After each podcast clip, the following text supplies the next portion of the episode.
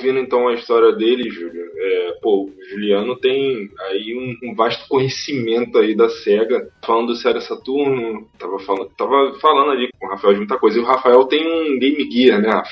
Atualmente é o único console da SEGA que eu tenho. É tipo ter um Zibo em casa, tá ligado? Não, pô, excelente, mano. Tipo assim, na verdade, um Game Gear eu nunca vi ele pessoalmente, nunca segurei um na mão, na verdade. Tem como mostrar agora, mas depois eu vou mostrar assim. Até mostrei pro Michel só, por enquanto, mas quando, até quando eu conheci, quando eu ganhei o Game Key, eu nem sabia da existência dele, porque na época eu não era tão vidrado ainda em games. Assim, eu gostava, mas eu não sabia de nada.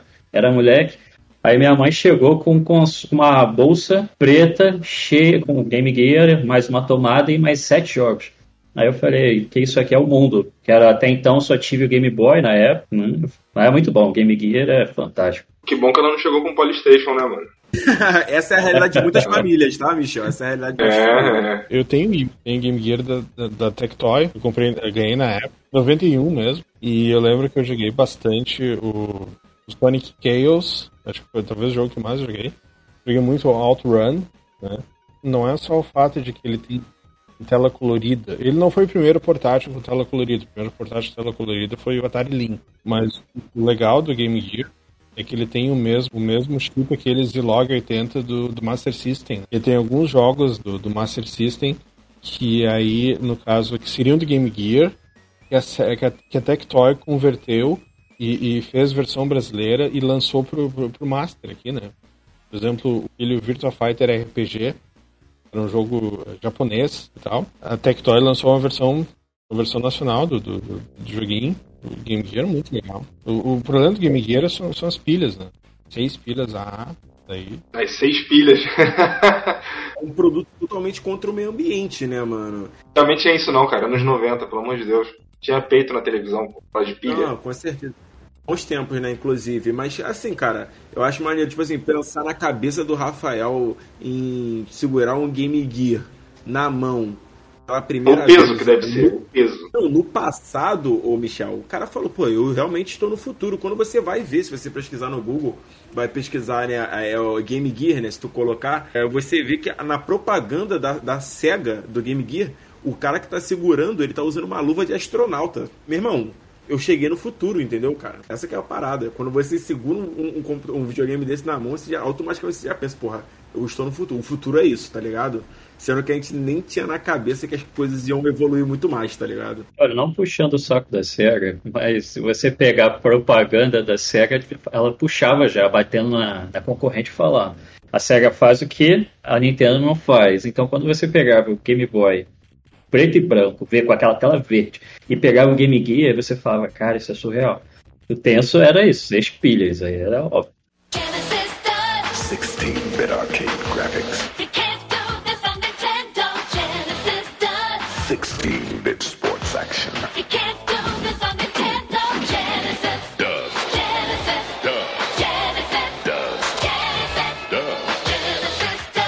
Joe Montana free, Pat Riley free, Buster Douglas free, Super Monaco GP free, or Collins free.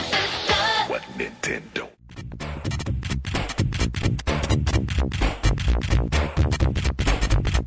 É, Julião, a logo do Caverna Games mudou aí. O que, que isso representa? Não é só a mudança do logo, né? Mas também uma mudança aí no que vai ser daqui para frente o Caverna Games Cast, né, amigo?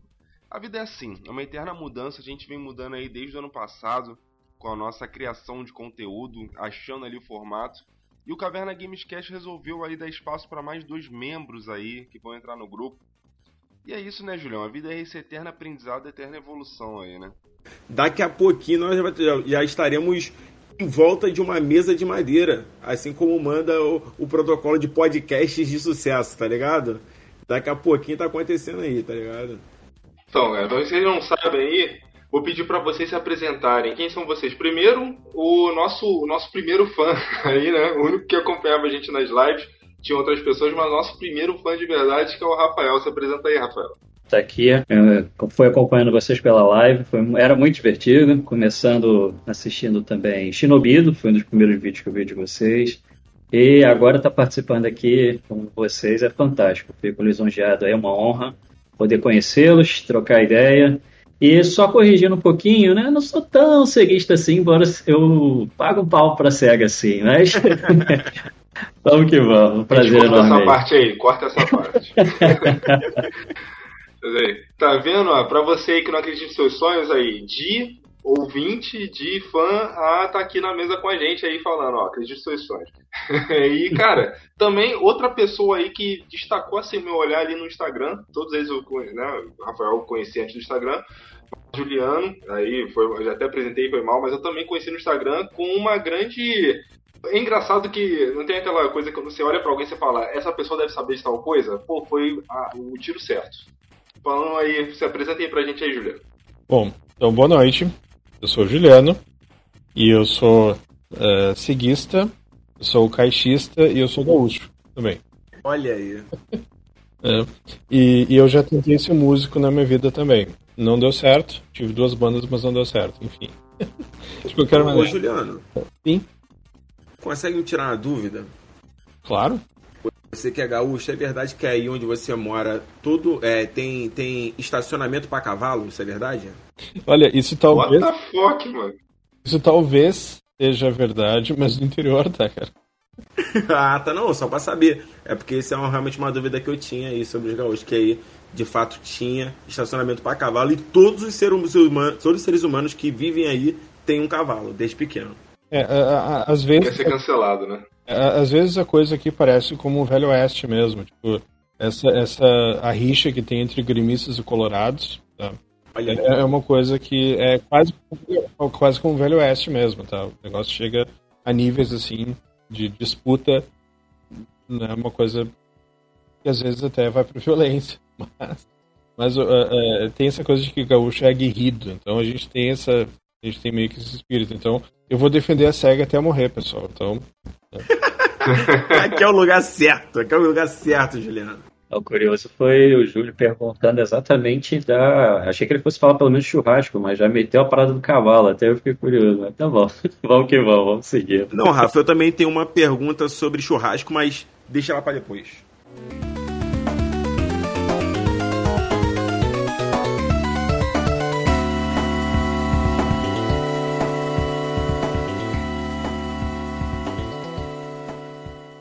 Como não é surpresa, talvez até seja aí, porque ainda não viram nenhum vídeo nosso é, jogando esse jogo. Mas, gente, o que, que a gente tá jogando, assim, eu vou responder por mim e você, cara. A gente tá aí cracudo no Valhalla, mano. A gente tá jogando Valhalla, mas demais, demais, demais, cara. Não, consigo hoje, na verdade, quase que eu larguei meu emprego para poder jogar o Valhalla. Porque, meu irmão, realmente eu estou viciado. A minha mulher também não aguenta mais ver esse jogo. E é isso, cara. Eu tô totalmente viciado, mano. O jogo realmente ele é um jogo que te puxa muito para dentro dele. Ele tem bem uma pegada meio Witcher, né? E aí, quer dizer, isso na verdade é uma parada, é um jogo que totalmente abraça? Witcher. Exato. Se no Witcher ele conseguia te fazer fazer com que você se sentisse, né, o, o, o próprio bruxo, né? O Valhalla, ele consegue fazer você se sentir o viking de forma equivalente, de fato. Cara, eu não tô poupando. Eu não tô botando a Ubisoft em um, né, em um patamar, mas, cara, eles conseguiram, sim. É, eu não virei Ubiboy, porque a Ubisoft ela já, né, já erra muito, porém, esse jogo, cara, eles conseguiram fazer um bom loop de gameplay. É, por muitas vezes eu paro para tirar foto dentro do jogo, porque, cara, a direção artística é lindíssima. É engraçado que é um mapa que ele tem poucas cidades e muita vegetação. E, cara, parece bosque assim, é, é, de cair o queixo, mano. É lindo demais. E Ubisoft, assim, eu acho que é a primeira e última vez hein, que eu vou ver, cara. É, é até difícil, tu ficar meio na retranca, assim, de elogiar a Ubisoft. Porque ele, eles já cagaram muito na nossa cabeça. Aí, aí complica. complica. um abraço pra Ubisoft aí, hein. Se quiser pagar nós aí, que a gente fala bem. Acho que o próprio Assassin's Creed, infelizmente, eles tiveram que fazer várias. refazer, foram recriando a fórmula e tá dando certo. Pelo menos isso, é um ponto muito positivo. Assim, eu tava vendo um vídeo de evolução do Origins, Odyssey e Valhalla. Cara, sério, depois de vocês verem esse vídeo, é muito, assim, os níveis de detalhe é, é muito engraçado porque no Origins não tinha colisão de flecha, por exemplo. Aí no Odyssey tem e no Valhalla tem. Porém, os efeitos de iluminação, cara, eu tô jogando no console básico. Meu Xbox One é o FAT, sabe? Ele quase não roda esse troço. Mas os efeitos de iluminação são muito bonitos. E eu fico assim pensando, cara, que imagina na, no PS5, num Series X, cara, essa iluminação deve ficar perfeita. Cara, é muito bonito. Eu jogo ele no Series S e ele roda 60 quadros liso. Né? Enquanto eu não tive essa sorte, essa benção de poder curtir esse jogão, só fico babando em vídeo mesmo. Pô, Rafa, tá demais, mano. Eu acho que super vale a pena. Até se você pegar assim. Por exemplo, como ele é um jogo que tá muito bom, então ele tá bastante alto. Ou seja, o preço dele vai demorar um pouco a cair. Ah, Rafael, pega uma promoção com um amiguinho aí e compra ele, mano. Porque vale muito a pena. Eu fiz isso com o Michel, na maioria dos jogos que a gente tem pego ultimamente, a gente tem feito isso, estamos rachando eu e ele os jogos, até pra gente poder falar neles, é, deles no canal. E assim, na minha opinião, mano, vale muito a pena você pegar. Só que é osso, né, mano? A gente aí é assalariado, fica na retranca e ficar aí na defensiva de gastar uma bolada no jogo. Mas assim, vale muito a pena, até por conta da. Cyberpunk? Olha aí, não fala disso não, deu até um arrepio na minha espinha. E sim, e para vocês que não sabem, não sei se vocês acompanharam meus vídeos reclamando do Cyberpunk, mas eu comprei ele na pré-venda, infelizmente, e acabou de cair uma lágrima dos meus olhos agora. Mas, cara, joguem, é, tá muito bom. Vocês que conseguiram jogar final de semana grátis, vocês viram que o jogo tá muito bom e tá muito grande, cara. Eu já tô com, assim, 62 horas no jogo fácil, fácil. Parece que eu não fiz nada, sabe? Tô perto do final, mas não é o final ainda. O jogo tem uma história muito grande e também tem essas histórias secundárias também bastante presentes, né? Além de tudo, é um jogo RPG, né? Levam é, ali aspectos de RPG. Você, Juliano, o que, que você tá jogando? Eu tô jogando. Como sempre, eu tenho, tô jogando muita coisa ao mesmo tempo.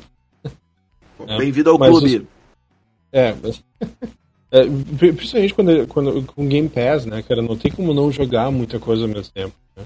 Então, é, é eu tenho jogado o Lost Judgment, é, é aquele spin-off do Yakuza, e eu sou muito fã da série Yakuza, porque eu sou muito fã de Shenmue, antes do Yakuza, né? Uh, mas esse, eu, eu, joguei tanto Judgment quanto agora Lost Judgment, que ele consegue ser melhor ainda do que o jogo anterior. Eu já tô com umas 30, 40 horas de jogo, eu tô recém no capítulo 4. É, o capítulo deve ter uns 13, deve ter uns. Uh, uh, geralmente assim, uns 12 ou 13 capítulos, eu tô recém no 4. Uh, de, de, de tantas, 30 horas de jogo, capítulo 4. De tantas side quests que tem no jogo, é impressionante. E, e, e, o jogo ele é, ele é impressionante porque ele é como tu visitar o Japão, né? Inclusive, aquelas, as lojas que aparecem no, no, no, jogo, os itens que tu compra dentro de cada uma das lojas, as bebidas que tu compra, são, são todos uh, uh, de patrocinadores licenciados, né? Tipo, aquilo tudo existe. Embora Kamurocho, o bairro, aquele da Shibuya, no caso, uh, na vida, real seja Kabukicho, um, ainda assim, é, é, é uma inspiração direta e tem é, algumas marcas que aparecem são marcas reais, mas os lugares são inspirados em lugares reais, né? Então são às vezes uma precisão, um realismo assim, fotográfico. Tenho jogado Lost Judgment, né, tipo uma viagem ao Japão. Tenho jogado muito o Horus, então, que é um jogo também de mundo aberto, mas jogo de nave, jogo espacial de mundo aberto. Eu tenho jogado Assassin's Creed Valhalla também, claro. Muito bom, muito bom. O Ubisoft acertou a mão depois de um bom tempo. Ah, ela voltou a acertar a mão. Tenho jogado Guardiões da Galáxia semana passada. No, no... no Game Pass, né? O que, que, que, você tá achando do Guardiões da Galáxia, Juliano? Olha, eu joguei só. Eu não cheguei nem no primeiro chefe ainda, na verdade. Eu, eu tô achando ele visualmente muito interessante. E a narrativa é engraçada, a ambientação é bem feita. O, os personagens, eles parecem ser personagens bem construídos, assim, em termos de personalidade mesmo. Claro que é aquela coisa meio quadrinhos, aquela coisa meio cômica, aquela coisa né, engraçadinha e tal, de Marvel, tudo é colorido, bonitinho. Né? Mas, mas, o jogo ele, ele, ele, é bem feito, ele tem, ele tem um ritmo bom em termos de, de, de ação, né? Daqueles momentos de ação, momentos de história, Assim, cara, eu, eu joguei, né, é, duas primeiras fases do Guardiões da Galáxia também. É tipo, complementando aí o que o Juliano falou, né? Eu achei muito interessante o jogo. Eu tinha jogado aquele jogo dos Vingadores, eu achei ele horrível, eu não gostei dele. Na verdade, achei que ele tem uma, uma mecânica de combate bem qualquer coisa. Achei ele bem, bem qualquer coisa mesmo, bem genericão ele. Não gostei, vou falar pra vocês. Agora, esse jogo do Guardiões da Galáxia eu tô achando bem interessante porque justamente aonde o jogo dos Avengers peca, que é no combate, ele dá um foco interessante, porque o combate dele é um combate fácil e é um combate gostoso de você fazer, de você dar os comandos para os seus amigos né, no combate ali, você poder criar combinações com os, os, poderes dele. Deles, né? E ao mesmo tempo, fora do combate, eles conseguem desenvolver, assim como o Juliano mesmo falou, eles desenvolvem bem os personagens. Então você quer ouvir os diálogos, você não é um jogo que você quer jogar ele ouvindo um podcast, você quer ouvir os diálogos. Você quer escutar o Senhor da Galáxia zoando o Rocket Raccoon, tá ligado? E é muito divertido quando essas coisas acontecem, sabe? Ele zoando o Groot, ou quando eles falam um diálogo super é, complexo, aí pergunta pro Groot e ele simplesmente responde: Eu sou o Groot. Aí é impossível não tirar um sorrisinho de você, sabe? Isso ficou bem interessante e é bem Marvel e é bem Guardiões da Galáxia. Só completando aí o Juliano. Obrigado, Juliano. I am Groot. Ah, exatamente, exatamente. Aquele sorrisinho de canto da boca amarelo, né? Exato. E você, Rafael, o que, que você tá jogando, cara? Você aí que. Da gente, eu acho que você não. Você tem um Switch, pô. Aí. Olha aí, Entendista também. olha aí. Eu parei nessa parte, né? Um pouco com os consoles mais modernos. Eu, o mais moderno que eu tenho é o Switch. Na época eu não. Que já, hoje em dia eu me arrependo um pouco. Eu queria ter pego o PS4 antes, mas acabei não insistindo. Mas agora tem uma biblioteca boa, jogos bons, bem interessantes, como o próprio Valhalla, né? Perdeu Mas- nada. Mas, então, vamos seguindo à vontade. Eu queria muito jogar o Ghost of Tsushima, ainda é um dos jogos que eu mais quero jogar. Mas até, até hoje eu fujo de spoiler, vejo nada justamente para continuar no sonho. Mas o jogo que eu tô jogando tava na pegada aí do, da série Souls, né, do From Software, e Elden Ring é um jogo que tava mexendo já na minha cabeça, na minha mente. E aí eu resolvi jogar todos os jogos que eu tenho aqui da, da franquia, né? Então eu comecei pelo do PS3, que eu também tenho PS3 aqui. Então comecei com Demon Souls, finalizei, aí peguei o Dark Souls também, tem um e o dois. Os jogos bons. Eu, quando eu comecei não lembrava que era tão viciante. Rafael, então nós dois temos a missão de catequizar Tá o Michel, porque ele até hoje não encostou em nada do que diz respeito a Souls-like. Ele não encostou em nada, meu irmão. Ele é um louco. Você tem que. Você não sabe o que você tá perdendo, cara. É, olha, a gente subestima sei. demais. Tô perdendo estresse. Nada, cara, eu pensava a mesma coisa. E eu comecei a jogar o Demon Souls há muito tempo atrás, quando eu comecei a jogar a primeira vez, eu jogava com tutorial. Quando eu comecei a jogar, eu ficava seguindo tutorial, mas você não desfruta do jogo assim. O legal é você se permitir jogar mesmo. E quando você começa morrendo, normal. Você tem que, não tem que se agarrar a nada. Não se agarra a experiência, se agarra a nada. Você não tem que ser, não tem que ser apegado, é a palavra. Mas depois que você vai pegando a mecânica, você vai ficando atento, você vai vendo como funciona, as armadilhas param, você começa a prestar atenção nos detalhes. E fica viciante. Antes de eu começar a jogar, eu pensava, gente, por que, que as pessoas gostam de ser torturadas por esse jogo? Só que depois que eu comecei a jogar, eu comecei, eu perdi esse pensamento. Falei, cara, eu não sei como eu não consigo parar de jogar isso. E é assim, entendeu? E você quando começar, não vai parar. É muito bom, vale a pena. E eu tô, eu tô seguindo essa série, eu tô jogando 1 e o 2 juntos. Depois eu vou tentar pegar o 3 pelo PC mesmo.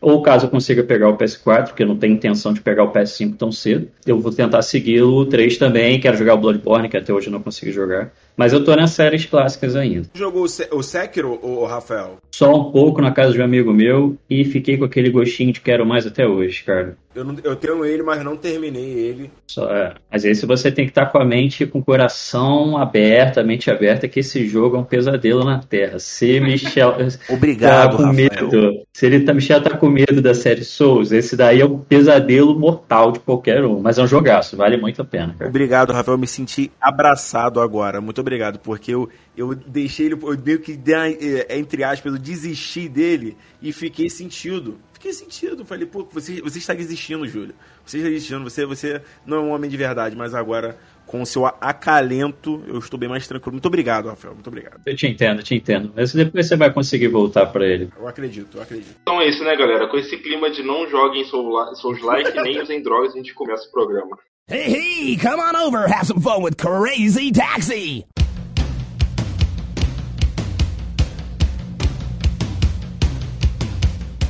Fala aí, galera do canal Caverna Games. Aqui é o Julião. Aqui é o Michel. Aqui é o Juliano. E aqui é o Rafael. É, meu irmão, estamos começando aqui mais um Caverna Games Cast, né? Maravilhosamente, uma ocasião especialíssima aí, como vocês já puderam observar. Estamos com um integrante novo, eu estou feliz. Estou, eu passei o dia pensando nisso, cara. Passei o dia pensando nisso. E, e no, nos filhos do meu amigo que acabaram de nascer também. Um abraço pro Berinja e seus filhos, gêmeos. Filhos? Exatamente, veio gêmeos. Olha que sorte, Michel, olha que sorte. Não, sorte é você ganhar o Big Brother, pô. Não é sorte não. Caraca. Eu não conheço, mas parabéns para ele aí. Então, a gente tá muito bem acompanhado, Julião, pra fa fazer um programa que eu já queria fazer há muito, muito tempo, cara. Sei que você não. Você é um jogador Nutella? Não, não é.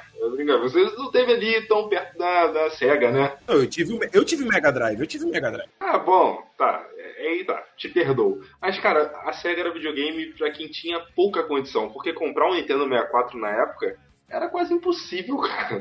Não, a ser que você comprasse em rolo, né? Mas a gente vai falar hoje do console que, pra mim, é o melhor console que já foi lançado. Ele pagou o preço do pioneirismo, por quê? Ele foi incompreendido na época que ele foi lançado. E, cara, sim, eu falo do Sega Dreamcast.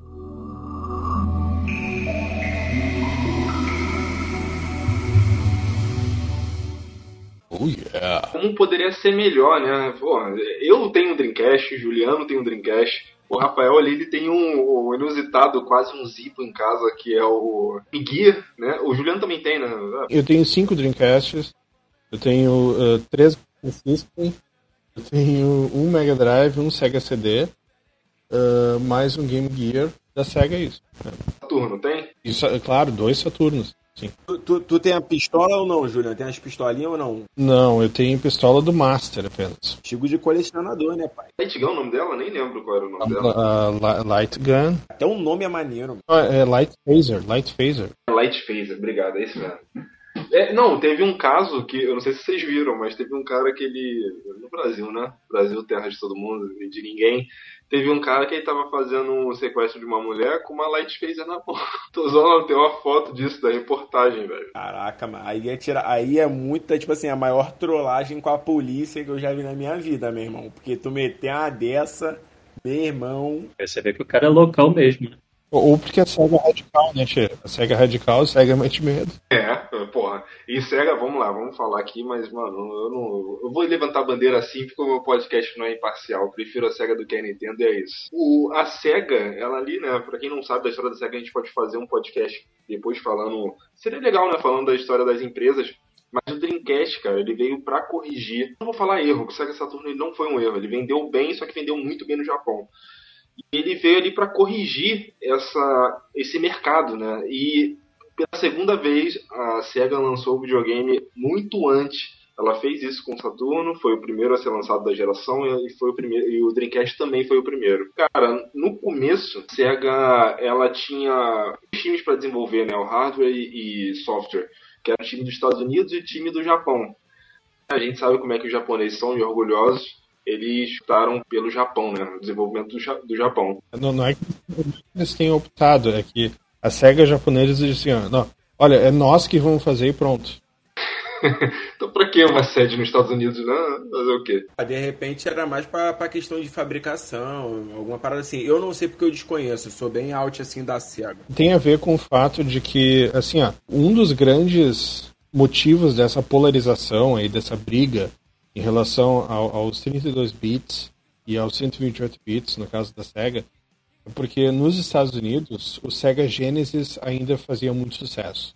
O Sega Genesis ainda, Sega da América tinha conseguido a fatia de 50%, 51% do, do, do mercado de games competindo com o Super Nintendo. Então praticamente metade do mercado americano era da Sega, com vários lançamentos, Mega Drive, com aqueles jogos de, de esporte, aqueles jogos da Electronic Arts, que naquela época, desde 94, já fazia jogos de esporte, desde antes disso. E aí, no caso do Japão, o Mega Drive, ele tinha sido, ele tinha perdido o mercado não só pro Nintendo 8 bits ainda, mas perdeu o mercado pro Super Nintendo, ele perdeu o mercado pro PC Engine.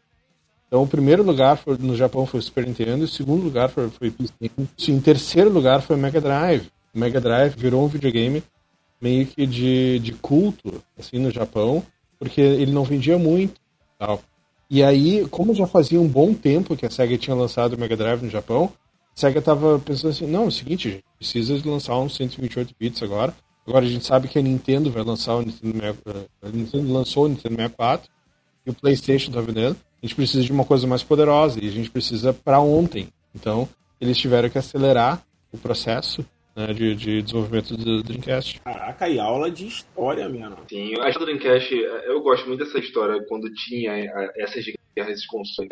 Começou a vir a Sony, é, da, da, trairagem que a Nintendo fez, é, comprando ali, tentando fazer um monopólio também de você está desenvolvendo para Nintendo, você só pode desenvolver para Nintendo. Pra mais nenhuma você pode desenvolver. E a SEGA sofreu muito com isso, é, desde o Mega Drive, né? A SEGA teve alguns estúdios que dependentes mesmo da SEGA, né? Mas a gente viu é, coisas maravilhosas assim, sendo lançadas, assim, como o Streets of Rage, né? Que a gente a SEGA teve que inventar um jogo tão bom quanto o Final Fight. Então, como o Juliano falou, eles optaram por hardware que veio do Japão. Falam que isso daí foi principal para, por exemplo, algumas empresas desenvolvedoras de software saírem. O lançamento americano, ele vendeu bem, cara. É engraçado que saiu um ano depois do lançamento japonês. O lançamento japonês foi meio que um problema.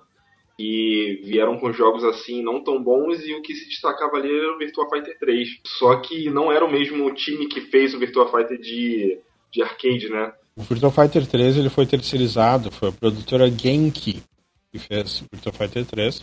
Não foi, a, não foi o, a AM2 que tinha feito os Virtua Fighters anteriores do, do Saturno. Fez os Virtua, Virtua Fighter do Superama. Né? Queria saber, Juliano, você que é o especialista aí. Queria saber, o Virtua Fighter foi o jogo de lançamento do Dreamcast ou você acha que nessa época não tinha muito essa parada assim de Tipo, por exemplo, hoje em dia o Xbox é, One, por exemplo, o jogo de lançamento dele foi aquele tal de Rise. É, o do PlayStation 4, por exemplo, foi o Killzone. Entendeu? É o que eu quero dizer. É os jogos de lançamento, assim. Você acha que os jogos que quiseram utilizar para poder projetar o Dreamcast para frente foi, foi mais Sonic e esse Virtua Fighter, no caso? Foi, foi o Virtua Fighter. Tá? O Dreamcast, quando ele saiu no. Sonic não. É, aí que tá, exato. O, o, Dreamcast, quando ele saiu no dia 27 de novembro, se não me engano, de 98, né? saiu no Japão, no caso, me corrijam se eu estiver errado, 27 de novembro, 24 e 27 de novembro. E quando ele saiu no Japão... Você não sabe, eu vou saber. é que não tenho certeza sobre, mas eu sei que foi no final de novembro. Quando ele saiu no Japão, o carro-chefe, os três, três ou quatro jogos de lançamento, o carro-chefe foi o Virtua Fighter 3. E, e, a razão disso é porque o Virtua Fighter ele tem um grande culto de fãs no Japão. O Virtua Fighter é extremamente respeitado no Japão. Aqui, aqui no Ocidente, o pessoal paga pau pro Tekken. Mas no Japão, o pessoal paga pau pro Virtua Fighter porque o Virtua Fighter foi o primeiro jogo de luta em 3D. Foi pioneiro nisso, tá? Foi o primeiro jogo a ter captura de movimento, foi o primeiro jogo a ter aquela mecânica que depois foi aperfeiçoada no Dead or Alive, aquela mecânica pedra, papel, tesoura, né, que dependendo da combinação do golpe que tu dá no teu adversário, tu, tu, o teu adversário vai, sei lá, te agarrar e aí dar um contragolpe, por exemplo. Entendi. Deixa eu perguntar um negócio. É verdade, Juliano, que no Japão você consegue tirar diploma de Virtua Fighter? Bom, diploma, não sei. Mas eu sei que. O papo reto, quando eu era muito moleque, quando eu era muito moleque, eu escutei isso aí, tá ligado? E aí eu fiquei com essa dúvida até hoje, encontrando um especialista agora que queria sanar minha dúvida. Fico curioso com essas dúvidas, de onde o Júlio tira essas informações. Agora eu vou procurar até nas minhas listas aqui para ver se fala alguma Ah, Rafael, você ficaria surpreso, Rafael, você ficaria surpreso. Mas, mas, então, o Virtua Fighter ele foi muito respeitado no Japão, ele foi uma revolução no Japão. Os japoneses uh, eles valorizam o Virtua Fighter e com razão, uh, porque a SEGA ela era, sempre foi pioneira nos arcades. Tá?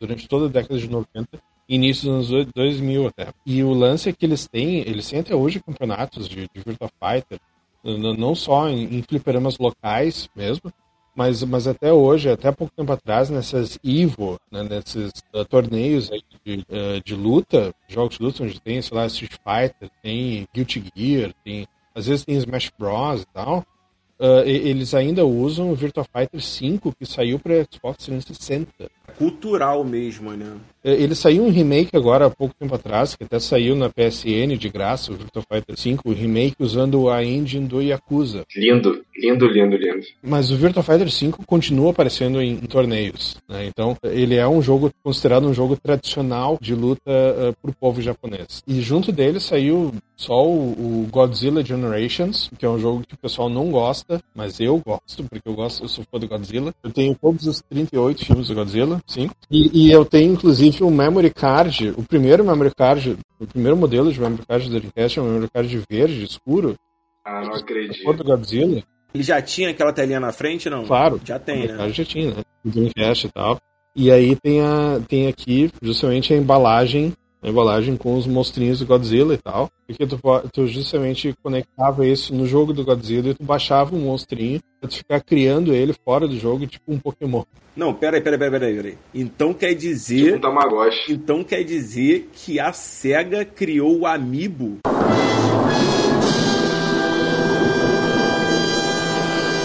Quê? What the fuck, A mano? SEGA criou até, até o sensor de movimento. O Mega Drive já tinha um sensor de movimento, né, cara? Aquele controle que era, um, que era uma espécie de bambolê. Bota o som da minha cabeça explodindo aí, por favor, cara. Não! Caralho, meu.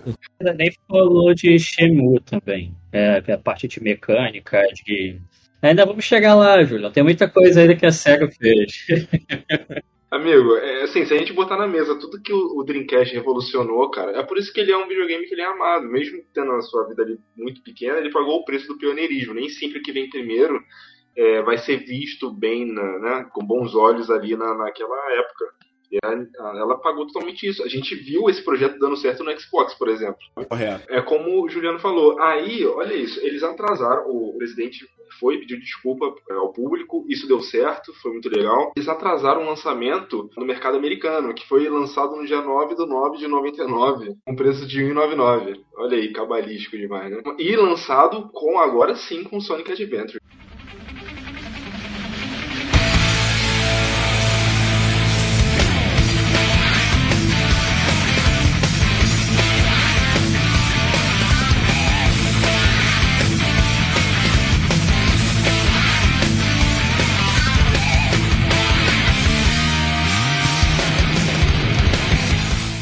O Calibur. Eu sou o Calibur, ele, ele no PlayStation 1 ainda, assim, tipo assim, ainda atrás, ele era aquele. No, no Play 1 ele era o Soul Edge ainda, sabe?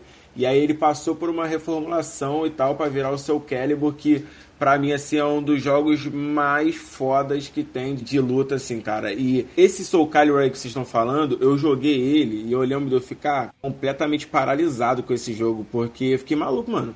Esse jogo era muito foda, ele era o brabo da época, tá ligado? E você poder utilizar mecânicas de combate parecidas com a do Tekken, só que nesse, nesse jogo com armas brancas, cara, essa foi uma sacada muito foda. E você conseguiu utilizar diversos estilos de lutas com armas brancas pra colocar no jogo da, da mesma forma que eles fizeram no Tekken e eles fizeram aí, tá ligado? E, pô, só de lembrar do, do Max, que é o meu personagem favorito, aquele lindo, tá ligado? Me dá até uma, um frio na espinha, cara. o lançamento no mercado americano foi muito bom. Assim, a gente, o que contaria, né, depois, a gente, eu me pergunto assim, por que, que a Sony ela ficou tão arrogante? Mas, cara, a Sony foi quebrando re- recorde em cima de recorde.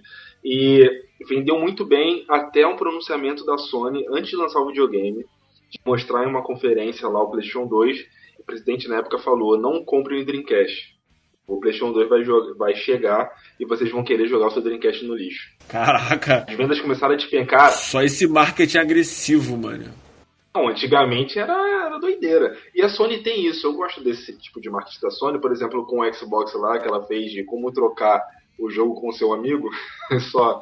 Isso foi sensacional, cara. E isso da conferência da Sony ser um marketing agressivo, eles tinham feito isso antes, antes da geração 32 bits, quando, quando a Sega da América resolveu uh, adiantar o lançamento do Sega Saturno, né? Ao invés de ser lançado em setembro, eles lançaram em abril, né?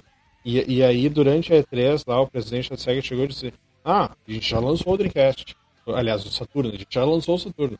O Saturno está disponível em, em algumas lojas selecionadas.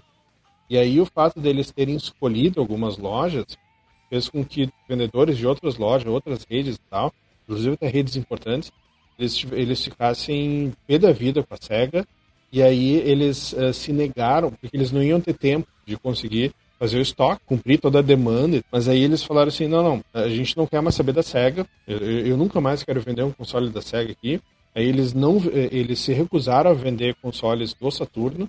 Tá? Isso, isso foi uma das principais razões pelas quais o Saturno não deu certo nos Estados Unidos, teve pouquíssima distribuição, né? Mas é que durante a E3, que foi essa E3 que o, o presidente da SEGA disse que o Saturn já estava disponível, aí ele disse que era 499 né, dólares. Aí depois, na, na, conferência da Sony, que foi logo depois, antes da Sony lançar o PlayStation, e, é, e aí uh, o presidente da Sony, ele só chega ali, ele fala uma palavra só. Aí o presidente da Sony, não, 299. E ele vai embora e todo mundo sai aplaudindo. Ele não, precisa falar mais nada, né? Ele simplesmente, ah, é mais poderoso. Absurdo, né, cara? E é 100 dólares mais barato. Ali foi o começo deles terem ganho a guerra dos 32 bits. Claro, depois eles vão ganhar Guerra dos 32 bits, porque todas aquelas franquias de JRPGs, Final Fantasy, né, que estavam no Super Nintendo, justamente porque a Nintendo não quis fazer o console de CD, elas foram todas PlayStation. E, e com isso o PlayStation ganhou esse nome e ganhou esses jogos que já, já tinham um nome, na verdade. Né? Então o sucessor espiritual do Super Nintendo não é o Nintendo 64, né? É, o sucessor espiritual é o Play 1, né? Por causa dos RPGs a SEGA, mesmo com o Dreamcast, o pessoal uh, já tinha o Play 1, o, o, PlayStation já tinha um nome, e o pessoal já sabia que o Play 2 uh, não só teria a continuação daqueles jogos importantes de Play 1, mas o pessoal já sabia que o Play 2 ia rodar DVD. Exatamente, meu amigo. Aí, se a gente viu um exemplo de como acabar com sua, o seu console, é, assim, algo que está na cara é você vai fazer um, um, seu jogo, que mídia você vai usar? Se você escolhe criar uma outra mídia, cara, isso daí já é receita para fracasso. Foi assim com o Dreamcast, foi assim com o GameCube, foi assim com o 64, que escolheu o cartucho quando tava todo mundo indo pro CD. As empresas largaram o 64 para fazer jogo no PlayStation.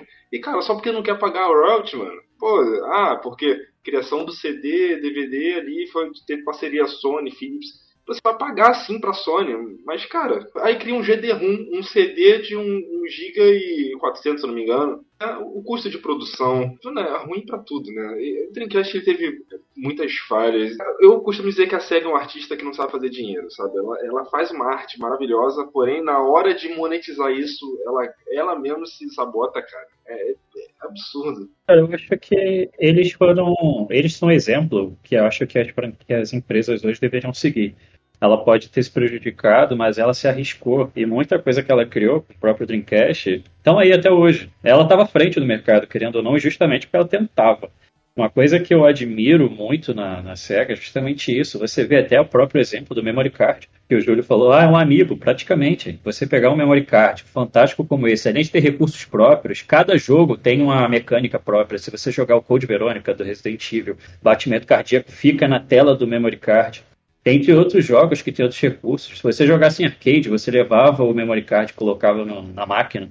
Podia usar o seu save na, no Flipper também. E, dentre outros milhões de recursos que eles fizeram com o Dreamcast que hoje em dia a gente pensa, ah, não, foi a Nintendo, foi a Sony, foi a Microsoft, nada disso. A SEGA já tinha tentado lá atrás. Não, só que estava muito à frente. O pessoal falava, que loucura. Aí hoje em dia usa. Aí é bonito, aí é fácil fazer filme. Mas é, cara, esse é o personalismo. Você falou aí dessas funções do VMU. Cara, o VMU para mim ele já é, é transcendental, sabe? Só o caso de, por exemplo, quando eu tive eu tinha um Play 1, é, se eu quisesse um save, meu colega na escola tinha que levar o meu memory card para casa, passar o save ou levar o dele, né? E, cara, VMU você poderia conectar ali um ao outro e pronto. você passava o save.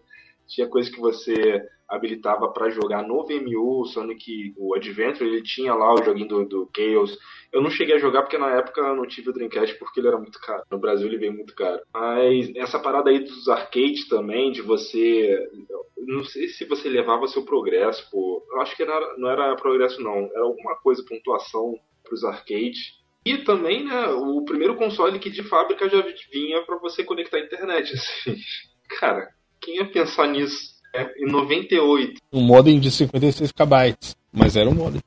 Não, você não consegue mais hoje em dia. Hoje em dia você não consegue mais usar. Você tem que fazer aí uma engenharia reversa para usar. E pessoal que ainda joga online Dreamcast. Eu sou fã de Dreamcast, não jogo ele online ainda, mas tem gente que joga ainda. Esse IGD acabou com. ajudou a sepultar o Dreamcast e assim, acharam maneiras de jogar jogos piratas nele muito fácil, através do software mesmo. Talvez seja o primeiro, não foi o primeiro console que teve uma modificação no software para jogar, até porque antigamente as travas eram físicas, né? Tipo o Super Nintendo, é, dependendo da região, cartucho não entrava.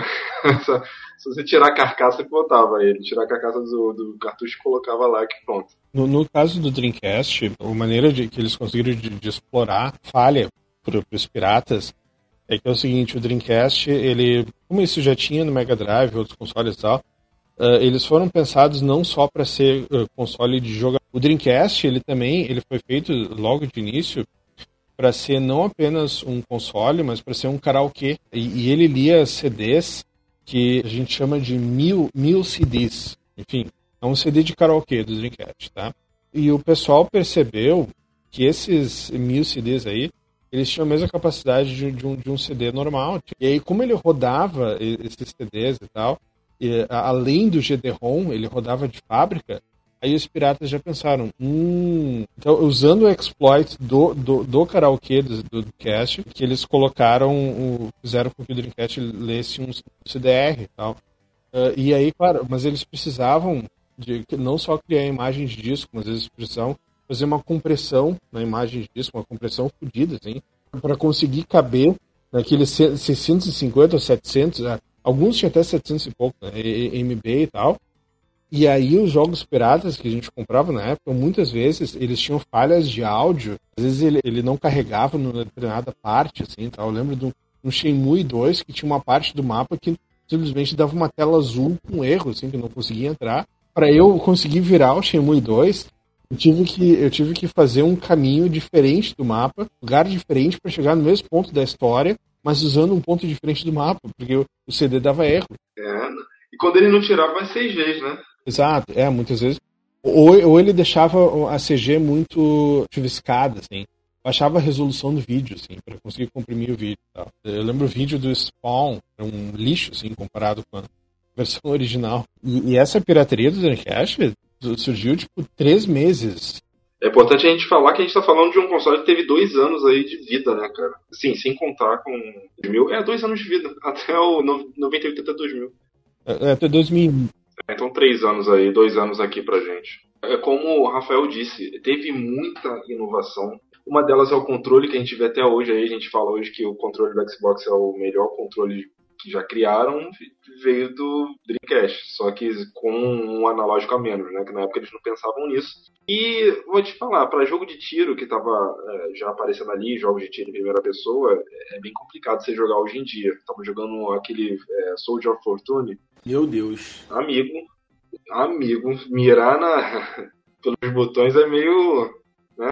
Mas jogos não são tão punitivos, ele não, não exigem tanto seu reflexo. Não, correto, mas ele, ele já, acho que pela a própria mecânica desse tipo de FPS, ela já pedia por um segundo analógico, tá ligado? E o Dreamcast, infelizmente, não podia oferecer, o que não tira o mérito de Soldier of Fortune quando ele me fez realizar o jovem Júlio, jovem Julinho, assistindo o pessoal na locadora jogando Dreamcast, quando o cara basicamente pega uma escopeta e arranca a perna do inimigo dele com um tiro. Eu falei, cara, não é possível que isso aqui. Eu falei, não, não é possível.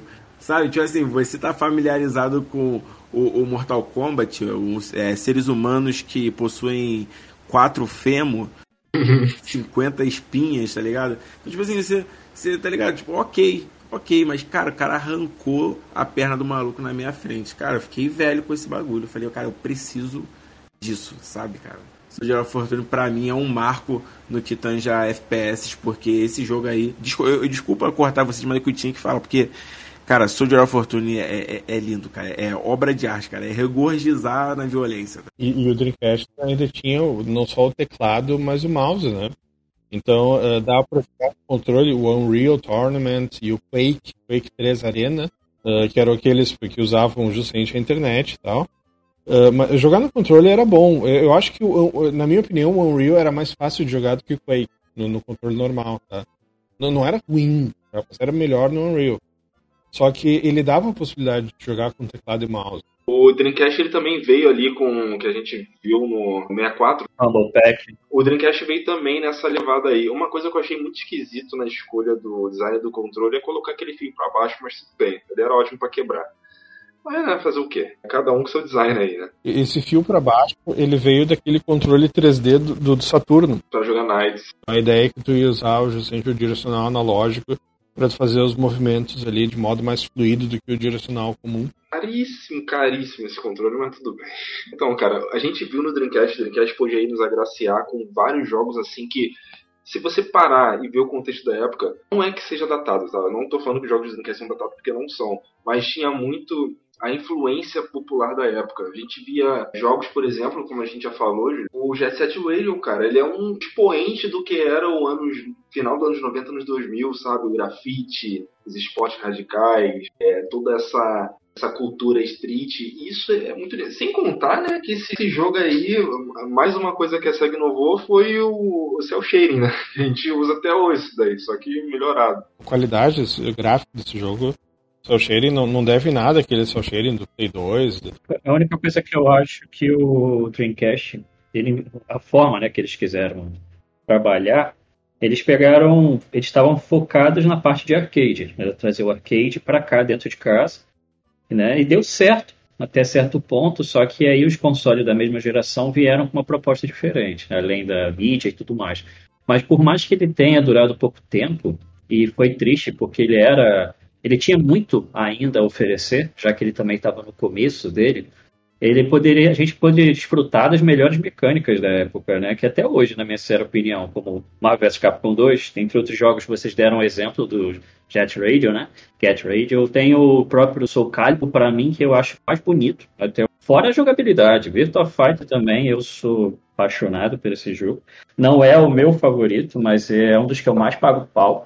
Desde o 2, na verdade, o meu o 2 é o meu favorito. Mas, assim, são jogos fantásticos. Até como o próprio Shenmue, que a gente ainda vai comentar, que eu sei que Michel está se coçando aí para falar sobre ele.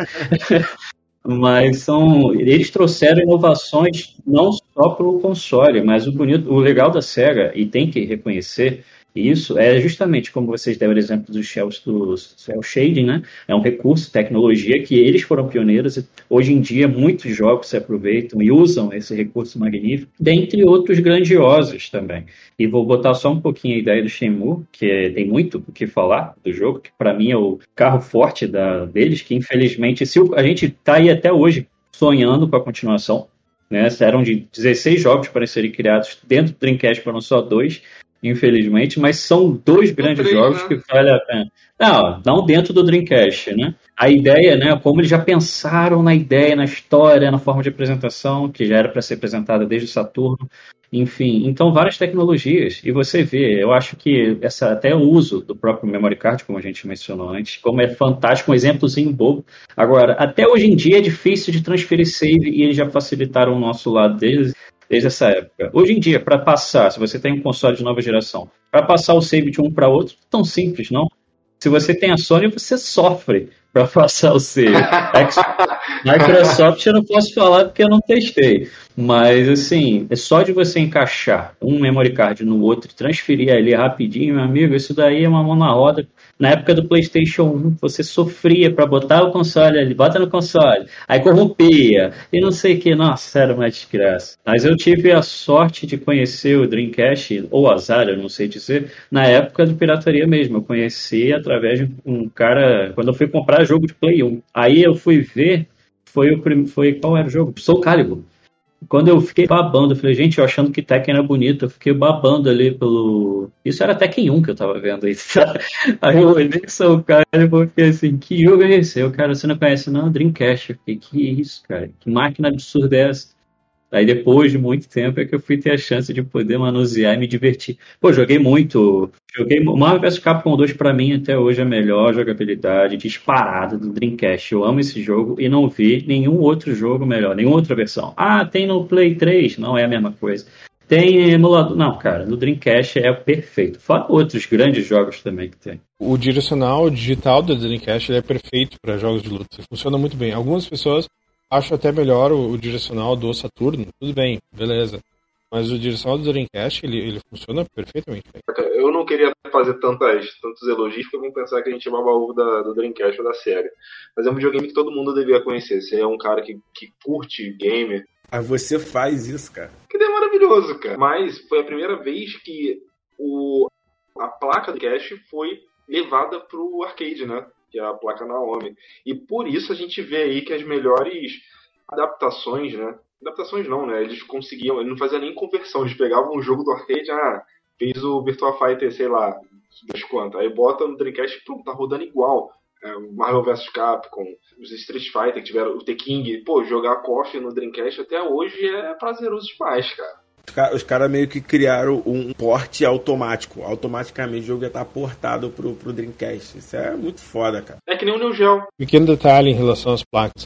Uh, antes de existir a placa Naomi, antes de existir o Dreamcast, na verdade, de, desde 96, tinha, tinha aquelas placas Model da Sega. A Model 1 é do Virtua Fighter 1, e, do, e a Model 2 é do Daytona, né, e, do, e, do, Virtua Fighter 2. Uh, é essa, é, esses jogos da Model 2, a maioria acabou saindo para Saturno. Agora aí, depois de, de 96 em diante, com o Virtua Fighter 3, justamente tinha a placa Model 3, né? E essa Model 3, ela tinha uma memória RAM assim, absurda, a qualidade da, das texturas dela, que era um hardware muito caro. E aí, quando o Dreamcast saiu, inicialmente o Dreamcast está planejado para ser baseado nessa Model 3.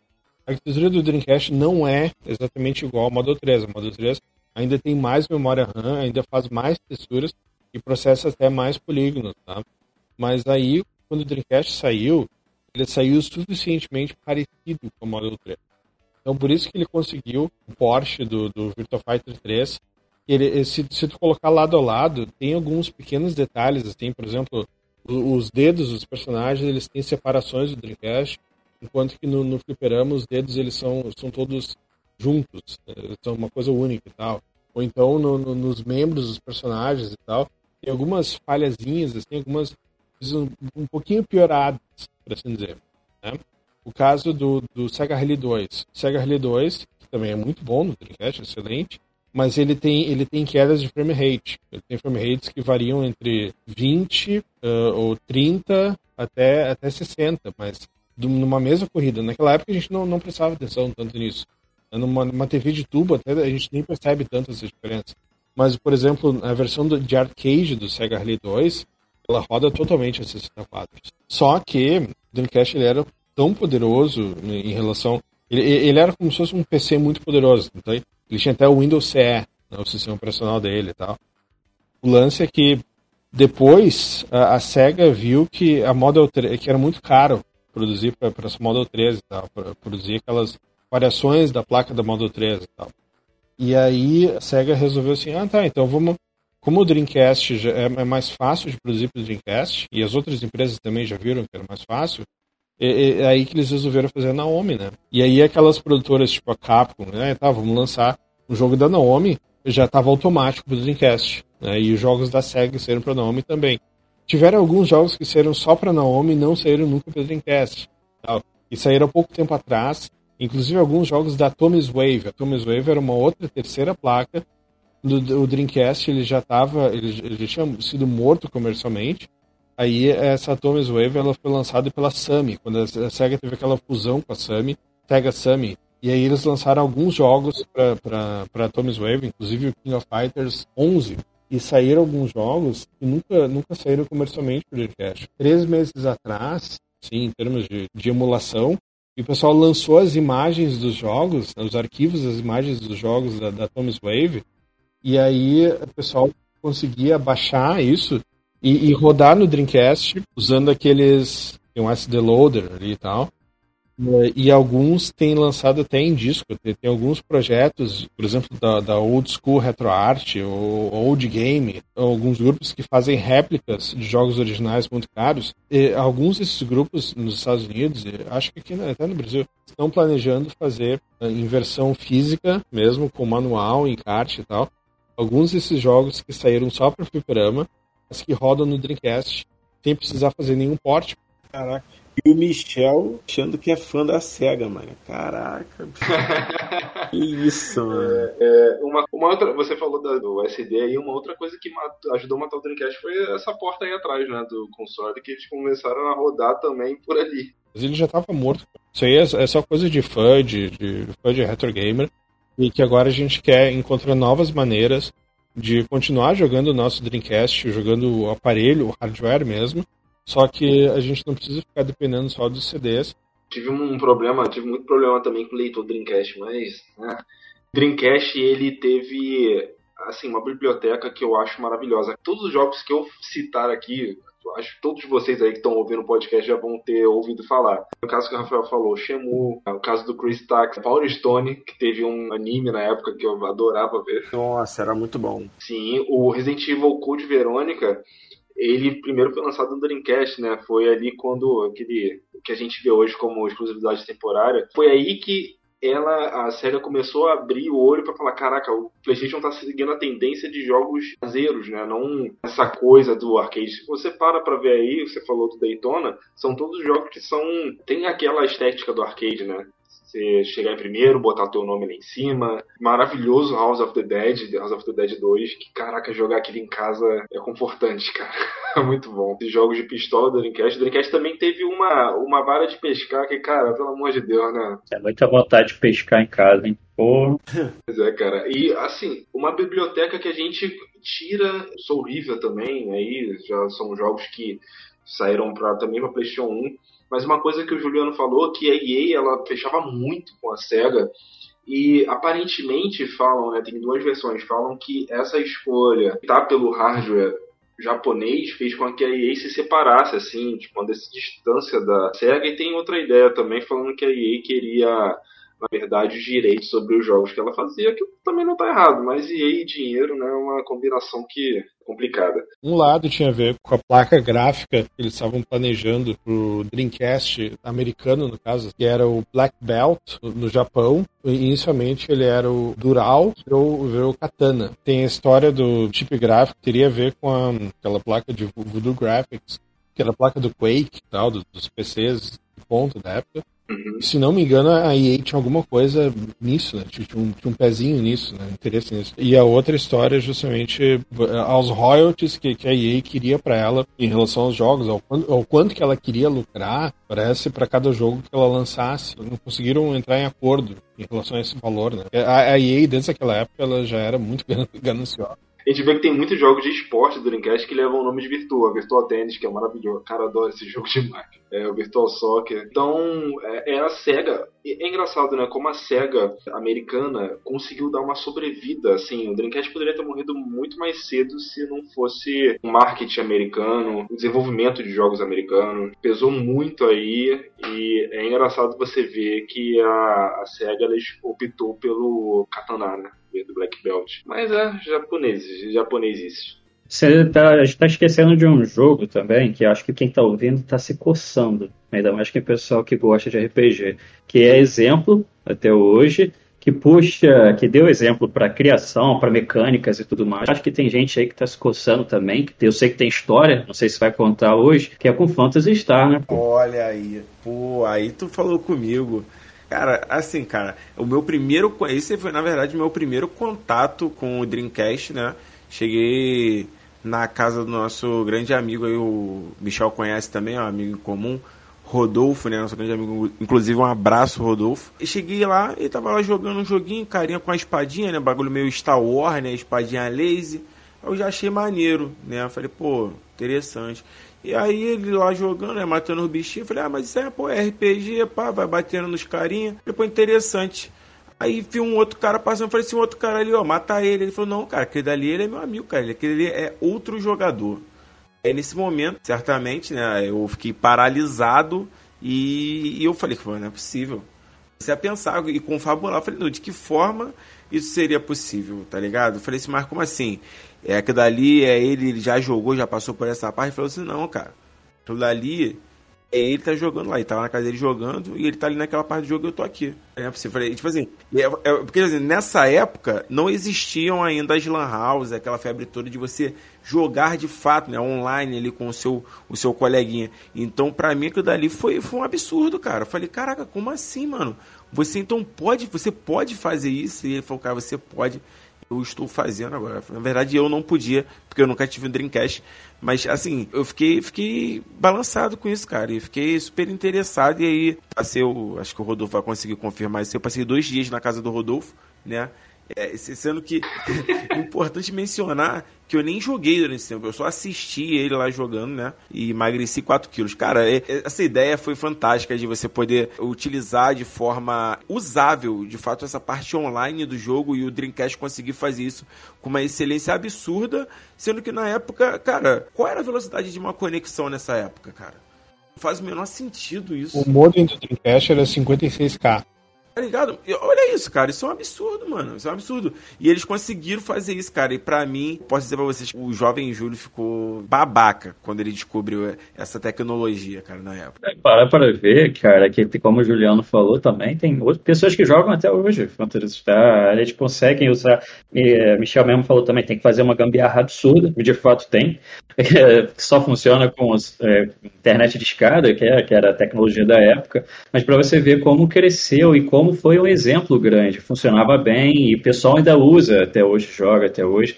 E é, constru... é usa uma base desses jogos para criarem outros fantásticos hoje, como funcionam, até como Monster Hunter, né? a base do Monster Hunter foi em cima de Phantasy Star. Então, olha a SEGA aí também. Né? E olha que eu não sou ceguista, mas eu tenho que admitir. Sim, mano, porque o, o, o Phantasy Star, ele, na verdade, ele utilizava uma, um tipo de gênero de jogo que foi ser, ser, que ele foi ser estabelecido de fato depois por Monster Hunter, né? Que ele é, ele, é, o, ele é um RPG de caçada, né? Você tem ali o Nexus, né? Que é o lugar onde você fica, ele tem a loja, você pode encontrar os outros jogadores, e isso vem diretamente de Phantasy Star, mano, tá ligado? Que aí tinha o, o hub ali, tem a galera ali e tal, o comércio tudo, e aí dali você sai para fazer uma missão, né? Para fazer uma caçada, caçar um alvo, um monstro em específico, né? Uma criatura. Então, tipo assim, isso daí foi estabelecido nesse jogo que depois foi replicado com, é, com maestria por Monster Hunter lá no Play 2, só que utilizando né, uma temática diferente, não mais sci-fi. Só que, cara, a, a, a base do gameplay, a, o piso do jogo, tá todo ali, cara. Tá todo ali em Phantasy Star, mano. É, é lindo, cara. Que, eu fico emocionado. E não pode faltar o exemplo também, se vocês mencionaram, para mim, que é o melhor jogo de tênis, é o Virtua Tênis, cara. Olha, não tem outro melhor. Virtua Tênis, pô, cara, realmente. Joguei ele até hoje. Joguei ele ontem com meus amigos, cara. Isso aí, pra 4 ele fica maravilhoso, cara. É isso, é um jogo muito pra bom. Pra 4 ele desfaz amizades também. Para o Stone pra 4 também, meu Deus. Exatamente. Meu Tem Deus. outro jogo que vale muito a, bem, é, vale muito a pena jogar, é perfeito no Dreamcast, parece que ele foi feito realmente ali. E é a melhor versão. Eu acho que é a que dá para jogar melhor o multiplayer ali, se não me falha a memória. Com certeza, mano, com certeza. E assim, é fantástico. Na época, né, eu descobri o desenho, era muito assim, desconexo. Claro, com a exceção de algumas figuras, né, que você já conhece, tipo o Mickey, óbvio que tem o jogo do Mickey, você já jogou o jogo do Mickey e tal. Mas, pô, tu vê o desenho fodarra de porradaria que eu assistia, e aí tem um jogo, mano. Ah, qual é? Aí, tipo eu fiquei babaca também com esse bagulho, mano. Joguei e saí em quantidades, assim, insalubres, mano. Joguei muito, muito, muito, muito, muito, muito. Power Stone, fantástico ele que, que, na verdade, abriu, né, pavimentou o caminho para jogos como Smash Bros mais tarde, né? Que utilizavam tipo assim essa mecânica também de combate assim em cenários que muitas vezes não são fixos, né? Isso, essa mecânica foi adicionada em jogos como Smash Bros mais tarde, né? Que é esse negócio de tu tá no cenário ali lutando e o cenário muda, quebra algum bagulho, você vai para outro cenário e aí muda completamente a, a, jogabilidade. Eu acho que ele ainda explora melhor ainda esse tipo de combate, esse, esse brawl, tá ligado? Que é de, de quatro caras se espancando ali, porque ele justamente é, ele muda a perspectiva dele toda hora. Uma hora você está numa perspectiva isométrica, outra hora você está numa perspectiva de, de plataforma, e isso é muito maneiro e diversifica cada vez mais o combate, cara. Isso é muito maneiro em Power Stone, de verdade. Eu concordo. Eu, um dos meus favoritos jogos é o Smash Bros, mas eu falo que ele, Power Stone, consegue fazer o que Smash não consegue. Que é justamente essa interação 3D o cenário, quantidade de itens e tudo mais. Por mais que sejam poucos os personagens, é suficiente para quebra-pau, quebra de amizade, tudo junto. Correto, correto. Mas, mas isso dos cenários, uma parte do cenário se quebra, daí a gente vai para uma cai e vai para uma outra parte, muda tudo, e aí uma certa interação com objetos do cenário. Isso tinha aparecido antes do Power Stone, isso tinha aparecido no, no Dead or Alive 2, também do próprio Dreamcast. Outro grande jogo. E o Dead or Alive 2 também tinha uma física especial pro, pros. Né? Sei.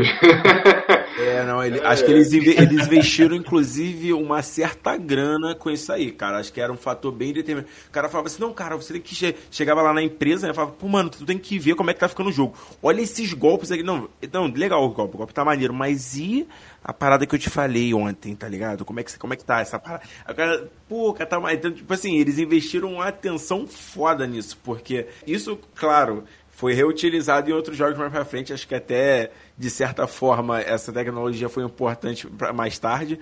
Mas assim, É pra cabelo, né? isso, exatamente, mano. Mas, tipo assim, o combate em si do Dead or Alive, você encontrar elementos que você encontrava em jogos como Virtua Fighter ali, só que muito mais rápidos, mais ágeis, pô, a, maneira que os golpes se conectavam no Dead or Alive era uma parada muito bonita, cara. Você dá um contragolpe na hora certa e você vê as mãos do cara encaixando em volta da canela do chute que o cara tava dando perfeitamente, mano. Isso era muito foda pra época. Quando você assistia dois caras que sabiam jogar o jogo, cara, parecia que era uma luta de filme, mano. Era muito bonito, muito bonito. Dinâmica era o que fa- falava bem do Dead or Alive, que era um jogo realmente muito. A física em todos os pontos era muito boa, mas era um jogo realmente dinâmico e muito bom. E o Juliano botou bem até apresentado a parte do cenário, a interação com o cenário no jogo de luta. Essa mecânica de pedra, papel e tesoura, que já tinha o, o início dela no Virtua Fighter, e ela já tinha aparecido, na verdade, no jogo anterior de Neo Geo, aquele Samurai Shodown. E, só que ela foi aperfeiçoada no Dead or Alive. É, Ela apareceu de um jeito que até então nunca, nunca tinha aparecido antes. E aí a gente percebeu o equilíbrio entre, entre os personagens. Eles tinham. No Virtua Fighter tinha esses personagens de. Cada um tinha uma arte marcial específica e muito diferente entre si. Se tu pegava jogadores experientes naqueles personagens ali, as lutas poderiam ser equilibradas. Isso era uma coisa muito impressionante e era uma coisa que estava além da geração anterior, assim. O Virtua Fighter 2 ele tinha conseguido isso, mas o Virtua Fighter 2 ele era uma exceção. A gente não tinha esse equilíbrio nos outros jogos de, de, de luta. A gente tinha muitos jogos de luta em 3D, era um dos grandes gêneros da época, mas a gente não tinha esse equilíbrio, esse balanceamento dos personagens, que era uma coisa já de, a nível profissional e tal, que os caras já pensavam no quanto aqueles jogos iam ser jogados no fliperama e os testadores dos jogos, os game testers, eles também colocavam horas e horas e horas e horas e aí davam feedback para os programadores, os programadores japoneses com aquela coisa, aquela mania de perfeição e aí os caras aperfeiçoando o jogo e tal para ser o mais divertido, acessível mas é mais técnico também. A SEGA, não só a SEGA, mas esses jogos de fliperama, e eu gosto muito de jogos de fliperama. Os meus gêneros favoritos são mais parecidos com os de fliperama do que outros gêneros. Um dos motivos pelos quais eu gosto também é da SEGA, obviamente. Né? Mas o detalhe é que, assim, ó, jogos bons de fliperama, os maiores clássicos de fliperama, são aqueles jogos que têm uma jogabilidade acessível. No caso que tu, tu aprende os comandos e em questão de dois minutos tu consegue aprender o jogo. Mas aí o jogo, para te tornar mestre naquele jogo, tem que jogar muito. Requer muito tempo. Ele é fácil de jogar, ele é acessível de jogar, mas ele requer muito tempo para te tornar mestre. Os grandes jogos de fliperama têm essa qualidade. Vou perguntar aqui para vocês, a primeira, a primeira vez que vocês viram Dreamcast. É, Rafael, qual foi a primeira vez aí que tu teve contato com o Dreamcast ali, viu alguma coisa, casa de amigo rico, o que? Cara, eu tive meu primeiro contato com o Dreamcast, como eu falei, foi uma feirinha de jogo, mas assim, foi só rápido ali mesmo para ver. Agora, para jogar, foi na casa de uma amiga minha, ela tinha o Dreamcast, ela já teve o Sega Saturn, ela só teve dois consoles na vida inteira, Sega Saturno que na época estava com problema, e depois ela veio a ter Dreamcast. E aí foi ali que eu descobri também outros jogos da época, além de revista, né, que eu tive contato. E aí eu joguei bastante Dead or Alive, por incrível que pareça, ela tinha Dead or Alive, não se incomodava com o jogo. e também o Marvel vs Capcom 2, que a gente jogava muito, acho que era o que a gente mais jogava.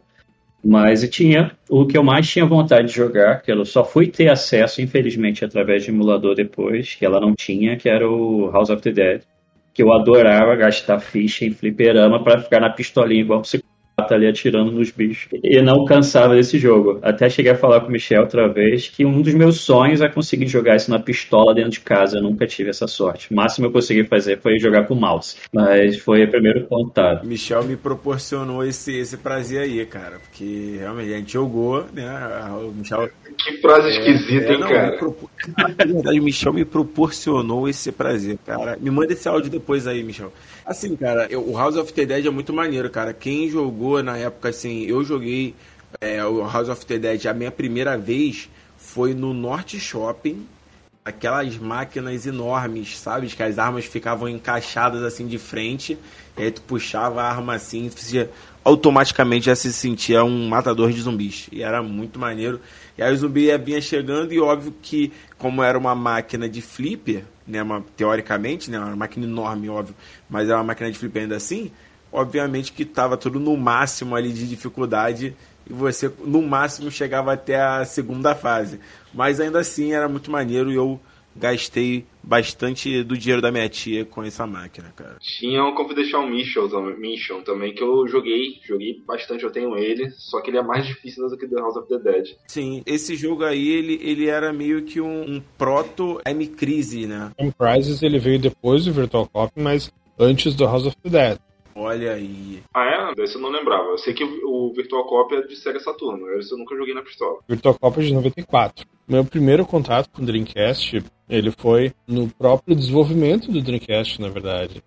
Aí eu, eu explico, porque eu já, tinha, eu, eu já tinha o Saturno e eu já era fã da SEGA. Eu já jogava o Saturno, né? E eu colecionava as revistas de videogame, tanto Ação Games, gamers, eh, videogame, uma revista só videogame, a Super Game, eh, a Game Power. Eu lembro que, que eu tava. Eu já tinha visto Virtua Fighter 3 no fliperama apenas, e tinha ficado embasbacado com aquilo, né?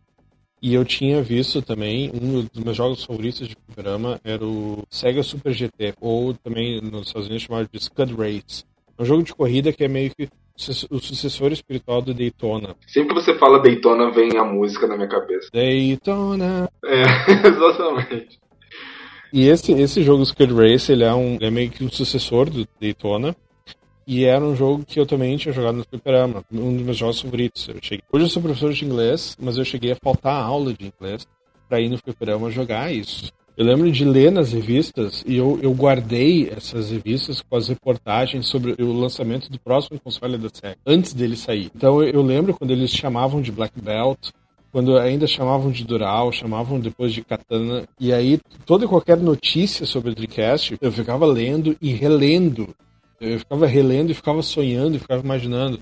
Aí quando, quando eu lembro quando saíram as primeiras imagens das fotos dos jogos de Dreamcast, as primeiras imagens de, de Sonic Adventure, Godzilla Generations, eu ficava olhando, ou então as fotos do Sega Rally 2. Até porque naquela época o pessoal nem sabia se o próximo console da Sega iria de 64 bits ou 128. E aí quando, quando falaram que ia ser 128, isso explodiu minha mente, meu Deus, eu fiquei mais malucão ainda, né? E eu lembro, naquela época, eu tinha uma, uma tia, ela era bastante abastada, só, e ela não tinha filho.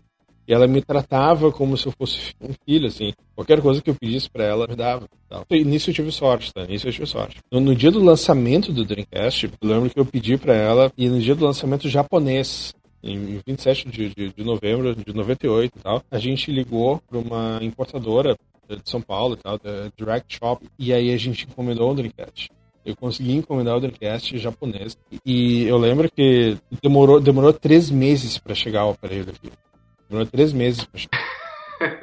E, e, é sério, eu ficava contando os dias, eu ficava ligando pra, pra, importadora para saber de onde é que tava o meu console. Né? Tipo, ele chegou só em janeiro, eu lembro. E aí veio com Virtua Fighter 3. E em janeiro já tinha sido lançado o Sonic. Daí ele demorou bastante, mas veio com o Sonic também. O Sonic, eu li na revista e eu liguei pro Jack Shopping e consegui comprar o Sonic. E ele ainda veio junto com o console, no mesmo pacote. Eu lembro de também de convidar alguns amigos e tal, os amigos que tinham Nintendo 64, tinham Play 1 e tal, eles irem jogar o novo console da Sega e tal. E o pessoal jogando Virtua Fighter e jogando o Sonic. Especialmente o Sonic Adventure, ele causou um grande impacto, assim, eu, eu lembro de... Eu, ainda não tinha nem uh, o VMU, aliás, o VMS, porque o japonês é o Visual Memory System, não é Visual Memory Unit. Eu não tinha memory card ainda. Eu lembro que eu fiquei com o Dreamcast ligado por umas quatro ou cinco noites seguidas, assim, porque eu precisava virar o Sonic Adventure. E, e eu joguei o japonês, né? Tipo, não, não tava nem isso, não tava entendendo a história e tal. Tava jogando na raça mesmo, na, na tentativa e erro, né? Aliás, eu, eu, tinha isso de vários jogos de Saturno alguns RPGs de Saturno eu jogava na raça, assim, não, não me importava. Mas aí o Sonic Adventure eu virei ele com seis personagens em japonês. Né? Caraca! É, exato. A, a, primeira vez que eu virei o Shenmue, eu virei o Shenmue em japonês. Pô, tá doido, né? Aí não dá não. Tem que ter precisa de informação, pô. Não, mas, mas no caso do Shenmue era, era só ir falando com todas as pessoas possíveis até aparecer a, nota, a anotação no diário dele. Aí eu sabia que a história tinha progredido um pouco, e ia aparecer uma cutscene. Era isso. mas, o, mas aí. Tá, tá vendo? Eu, eu, joguei na raça mesmo e tal.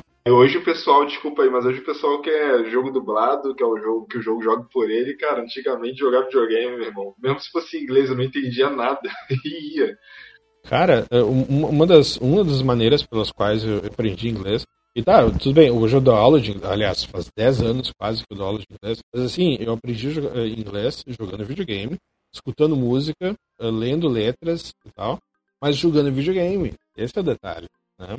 Com, um dicionáriozinho físico do lado mesmo, pra tentar entender o que estavam sendo falado. E daí esse pessoal reclama hoje em dia. Sério, o pessoal tá perdendo a oportunidade de aprender uma língua diferente fazendo algo que é legal, fazendo algo que eles gostam e ficam reclamando. Aí o pessoal chega lá, um jogo, sei lá, lançamento assim do, do, do Xbox, aí o cara vai lá no, no, review e opiniões, o cara coloca uma estrela num jogo que é bom.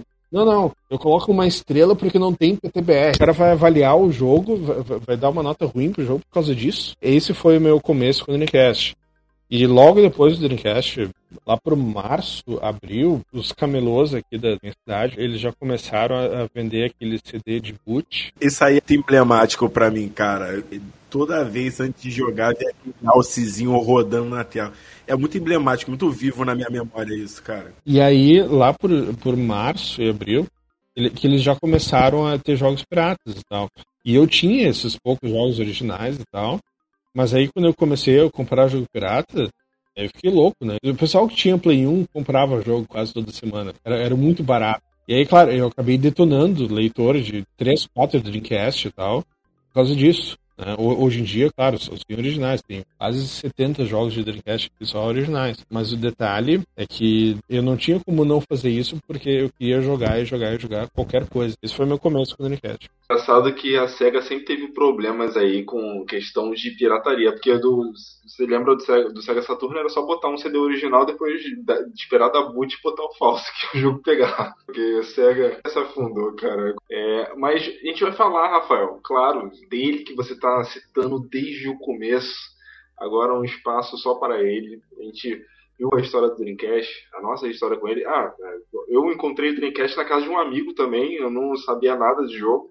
Eu vi o Sonic Adventure 2 e falei assim, esse jogo nem é legal, ele me expulsou da casa dele. Esse foi o meu primeiro contato com o Dreamcast. Pra você ver como é que foi do, do ódio ao amor. Depois eu vi um ex-namorado de uma prima minha que chegou com o Dreamcast, tava jogando Soul River nele, ele falou assim, é até bom para entrar nesse assunto. Você precisa jogar esse jogo aqui. Aí ele falou, Shenmue. Eu falei, que droga é essa? Jogando meu Final Fantasy VII, eu sou horrível. Ele falou assim, jogo de RPG, você é um lutador, mano. Você, tipo, Jack Chan, falei, cara, não é possível, bota aí. Quando ele colocou, aquele jogo ficou na minha cabeça durante todas as semanas da minha vida que eu não, eu não, eu ouvi ele falando Shenmue, só que eu não peguei esse nome de primeira. Então só depois, muito lá na frente, eu fui descobrir o que, que era de novo para jogar. E não, não poderia faltar, né? Shemu nessa lista aqui.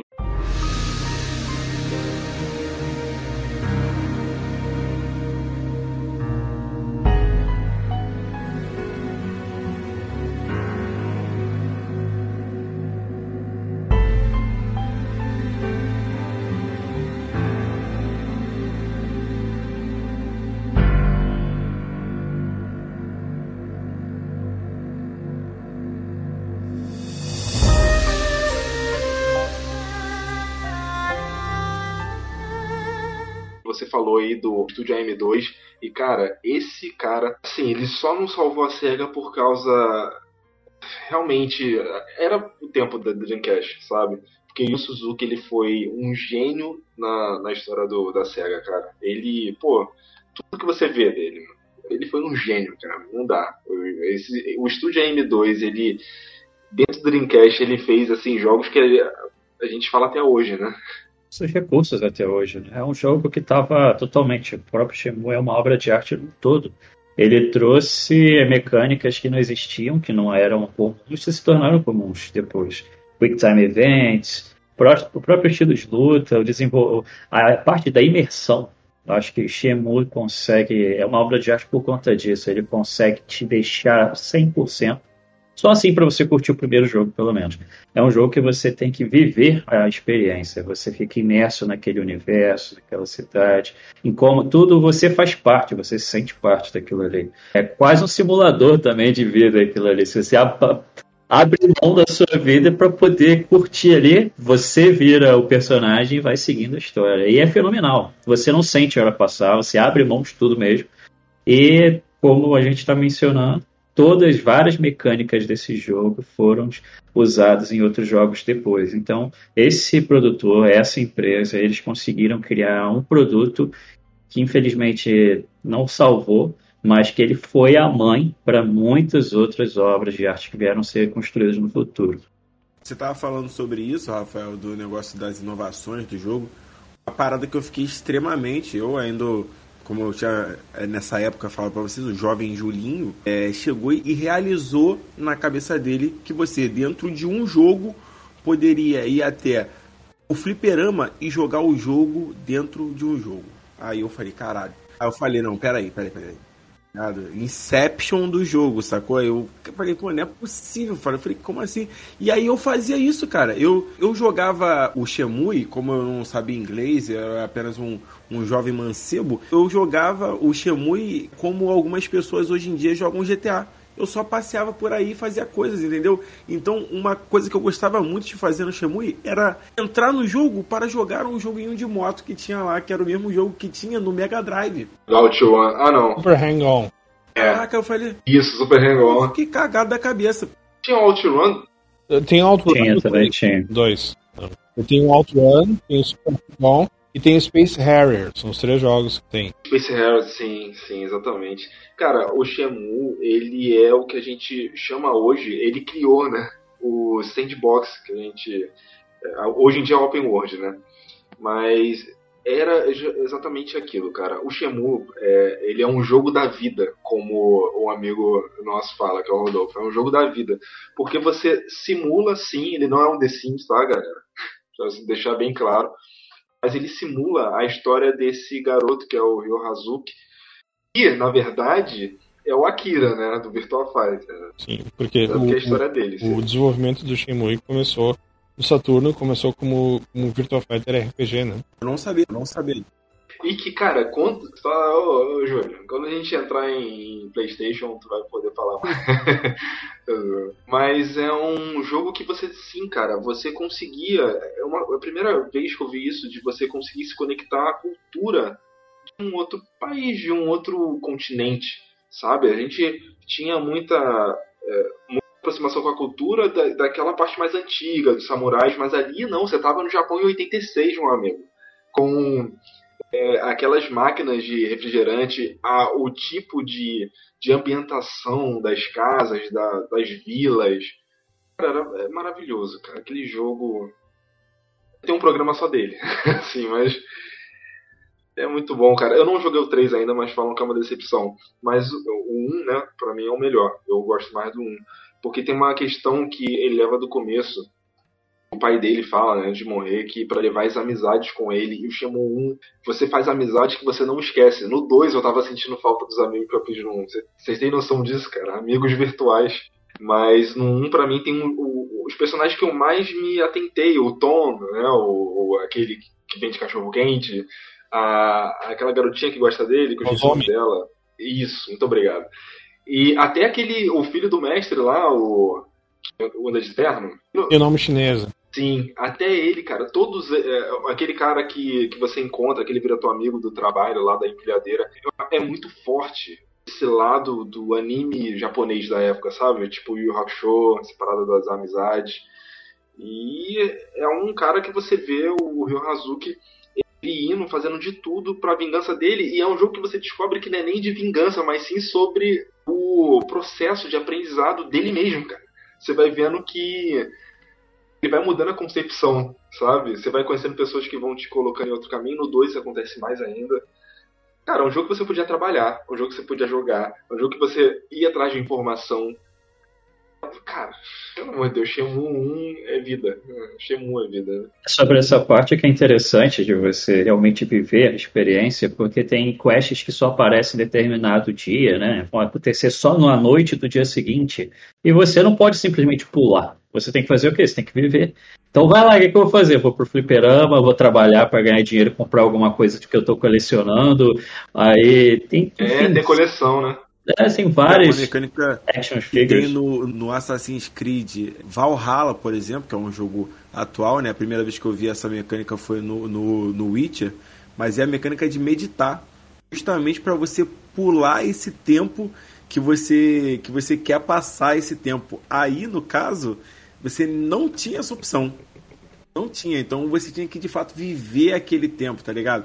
Preencher aquele tempo com alguma atividade, cara. E, e Cara, o Shemui, cara, foi justamente o que o Michel falou. Essa parada de, por exemplo, ah, o cara ele tem que enfrentar um inimigo que ele tá em algum lugar e tal. Mano, você vai ter todo o processo, mano. Você vai lá, você vai ter que. Você vai arrumar. Em determinado tempo você vai arrumar um dinheiro para poder fazer uma parada para ir até algum lugar. E aí tu tem que arrumar um trabalho para fazer isso, para poder. Tá ligado? E, e, são ações que você vai fazendo para desbloquear outras ações e com caminhos diferentes que você pode fazer.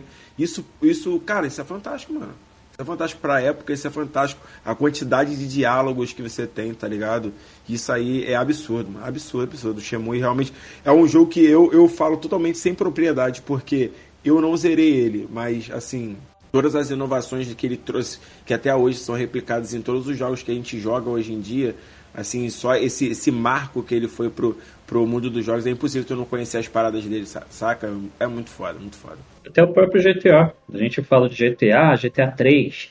Tem mecânicas que eles utilizam que eles fizeram em Shenmue. Fantástico, fantástico. Esse detalhe tipo, de pular o tempo, né, de, no caso do, do Valhalla meditar, e esse detalhe ele já estava ele já tinha sido presente no, no Elder Scrolls Oblivion. Se tu encontrasse uma cama, um lugar que tu pudesse descansar, e tu podia fazer o tempo acelerar e tal. Às vezes, às vezes tu, tu, poderia colocar o tempo acelerado, que algumas quests também tinham que ser só de dia, só durante o dia, só durante a noite. Isso antes do Skyrim, inclusive. Mas o interessante é que no, no, nesse dos Scrolls Oblivion, às vezes, se tu dormisse num, lá, num monte de palha, assim, no meio de uma ruína, no meio de uma floresta, e fosse um lugar perigoso, tu podia ser acordado por, uma, por um ladrão ou por, por uma por um, lá, um, um urso, sei lá, né? Enfim, algo assim. Mecânica do Golden Axe essa daí, hein? É, é, exato, é, no, no, Golden Axe. Eu prefiro o anãozinho do Golden Axe do que um urso querendo mastigar minha cara, tá ligado? No caso do Shenmue não tinha, não tinha como fazer o tempo fazer o tempo passar mais rápido, mas no caso do Shenmue ele, ele te obrigava a, a ir dormir, né? Tipo, você ficava muito tempo fora. Sim, sim. Aí chegava 11 horas, 11 e meia e tal, aí o, o Rio assim, ah, agora é muito. Ele olhava pro relógio agora, está muito tarde. Mas aí você tinha que voltar, você tinha que voltar para casa ou você era teletransportado para casa? É, aí cortava, cortava. Voltava sozinho. É. Essa mecânica aí me lembrou. E, e às vezes tinha um pesadelo com o Landi, de vez em quando, era meio que aleatório, né? Isso, maneiro, maneiro, hein? Cara, que coisa boa, cara. Não, é, uma coisa que o Rafael falou e muito me espanta que você zerou esse jogo em japonês, porque tem missões, realmente, a do bar, quando você vai, a primeira vez você vai no bar, e o Hazuki, lembrando, ele não tinha nem 18 anos ainda, se eu não me engano. Ele fala que você tem que ir lá em determinado horário. Como é que você viu isso em japonês? Não, é que, é que o horário eu virei em japonês em primeira vez. E o horário, o, horário aparecia no, ali no, no, no, manual, né? No blog de anotações dele, tá, tá, tava tudo em japonês. Aí aparecia 13, uh, 1 PM, 100 PM ou 200. Então dá pra saber. Cara, é uma coisa que a gente está falando, é, o Rafael falou, de, é, o Júlio falou, né, de você ter que é, arrumar emprego para fazer uma certa parte, cara. Tudo daquele jogo é sequencial e funciona de maneira que te deixa livre, né? Hoje, né, se você for olhar mais crítico, você vai ver que não, não, seja, não é tão livre assim. Mas você vê que o Ryo, a, a você falou aí dos amigos aí do. A Enessan, que ele tem uma figura é, materna, né? O, o, tem o Fukusan, Fukusan, que é uma figura de irmão, você vê que o Ryo é um cara que ele não é, ele é, bem estabelecido financeiramente, ele tem ali suas coisas, ele tem que. E você vê os amigos. Cara, isso é uma, uma coisa que me partiu o coração. A primeira vez que eu joguei, quando você vai viajar pra China, o Fukusan quebrando o cofrinho dele para dar dinheiro pro Ryo, falou, pô, não é muito, mas é o que eu tenho, eu quero te ajudar. Cara, esse jogo pega numas coisas assim que são tão inocentes, mas tão significativa, sabe? Ainda mais do jeito que a gente vive hoje. Mas sim, é, a parte, você, tudo você tem que fazer. Ali tudo depende de você. Se você para você conseguir a passagem, você vai na agência de viagem comprar passagem. Para você, uma coisa que acontece muito, eu não sei como vocês eram assim, mas a primeira vez que eu vi o Landi e até o final do Shemu 1, até o final do Shemu 2, eu falei, cara, eu não tô pronto para bater nesse cara. Esse cara ele parece que é muito mais badass que eu. E olha que você vê o, o Ryohazuki aprendendo é, mais artes marciais, aprendendo mais golpe, você. Até hoje eu falo, cara, se eu saísse na porrada hoje com o Landi, eu ia perder ele, ia me matar facilmente. Uma coisa que é meio que uma decepção do Shemui 3, e me desculpe se quem não jogou Shemui 3 até agora, eu fui um dos caras que eu garanti o Shenmue 3 quando ele estava no Kickstarter ainda. E, e, isso é uma coisa que incomodou vários jogadores, inclusive me incomodou também. É que tu termina o Shenmue 3, ainda não consegue nem, nem chegar perto de bater no Link. Ele é um vilão que ele te dá medo, é sério. Quando ele aparece, ele te dá medo, porque você vê que você tá muito abaixo dele. O Landi, eu vejo assim, ele tem uma vibe meio Darth Vader, tá ligado? Tu não precisa ver exatamente ele matando alguém pra tu saber, não, esse cara é, esse cara é perigoso, tá ligado? Ele, ele tem uma, uma, uma energia esquisita, tá ligado? Ele tem essa parada, o Landi. Ele tem essa parada. É, e é muito legal porque é um jogo que fala sobre o que está em alta hoje, né, que é o desenvolvimento. É, o Rio ele, ele passa por, por, esse desenvolvimento, conhecendo chefes, é, chefes não, mestres que vão agregar a ele, mostrar que aquele não é o caminho, ele vai aceitando isso. Mesmo assim, com todo esse desenvolvimento, ele é um jogo de um personagem que é brasileiro, sabe? Que é, mesmo fazendo tudo certinho, evoluindo, evolui muito devagar. É um jogo que ele, ele te mostra como, como a vida é, sem essa ansiedade, né? E o Ryo Hazuki é isso, cara. No Shemu 2 eu tava chorando já no final, assim. Tem a ver com a sabedoria oriental, né? Sim, a gente sim, tem, que, tem, tem, que entender isso do Shenmue. Tem, tem, muita gente que acha que o Shenmue é chato. Até da época mesmo, que, que o Shenmue é parado, é chato. Mas, mas, mas o, o, esse jogo não, não é sobre ação. A ação, claro que ele tem ação. Mas não é o ponto principal. O ponto principal é, é toda a atmosfera. É, é, é, que nem o Rafael falou, a gente tem que literalmente se entregar àquele mundo. E, e a gente tem que, tem que ser um junto com aquele mundo. A gente tem que seguir o fluxo, a gente tentar tentar apressar as coisas é, e, e, é que nem a vida, é uma lição de vida. Se a gente tentar dar um passo maior do que a perna, a gente acaba caindo. E isso é uma das grandes ideias do Shimui. Né? O Shimui tenta te mostrar isso. O personagem do, do Ryo Hazuki, ele é um personagem impulsivo e, e, ele é vingativo, né? Mas ele passa por todos esses... Ele é jovem, né, cara? Ele é, ele é, ele é cabeça dura. E ele passa por todos esses mestres ele, ele aprender um pouco da, daquela sabedoria milenar oriental de que, de que não é assim que funciona. Vou só concluir rapidinho, até somando o que vocês falaram, o que é de fato a experiência, porque a ideia que o jogo quer passar também é você realmente você se sentir parte da história, né? Nós somos o Ryu e vivemos aquele momento. E se parar para ver, só flui quando você realmente entra no universo. Aí você começa, porque a gente está já está agitado, querendo, ah, eu quero porrar todo mundo, eu quero porrar esse cara. E é justamente isso. O jogo já tipo, faz você sentir. Você realmente já é o Rio até nesse momento, que você começa, não vou vingar, quero enfiar porrada naquele cara. Mas aí você começa a ver como o vilão funciona, o poder que ele bota sobre você. Aí você vê justamente tudo isso que vocês falaram, como é a experiência desse jogo. Por isso é uma obra de arte.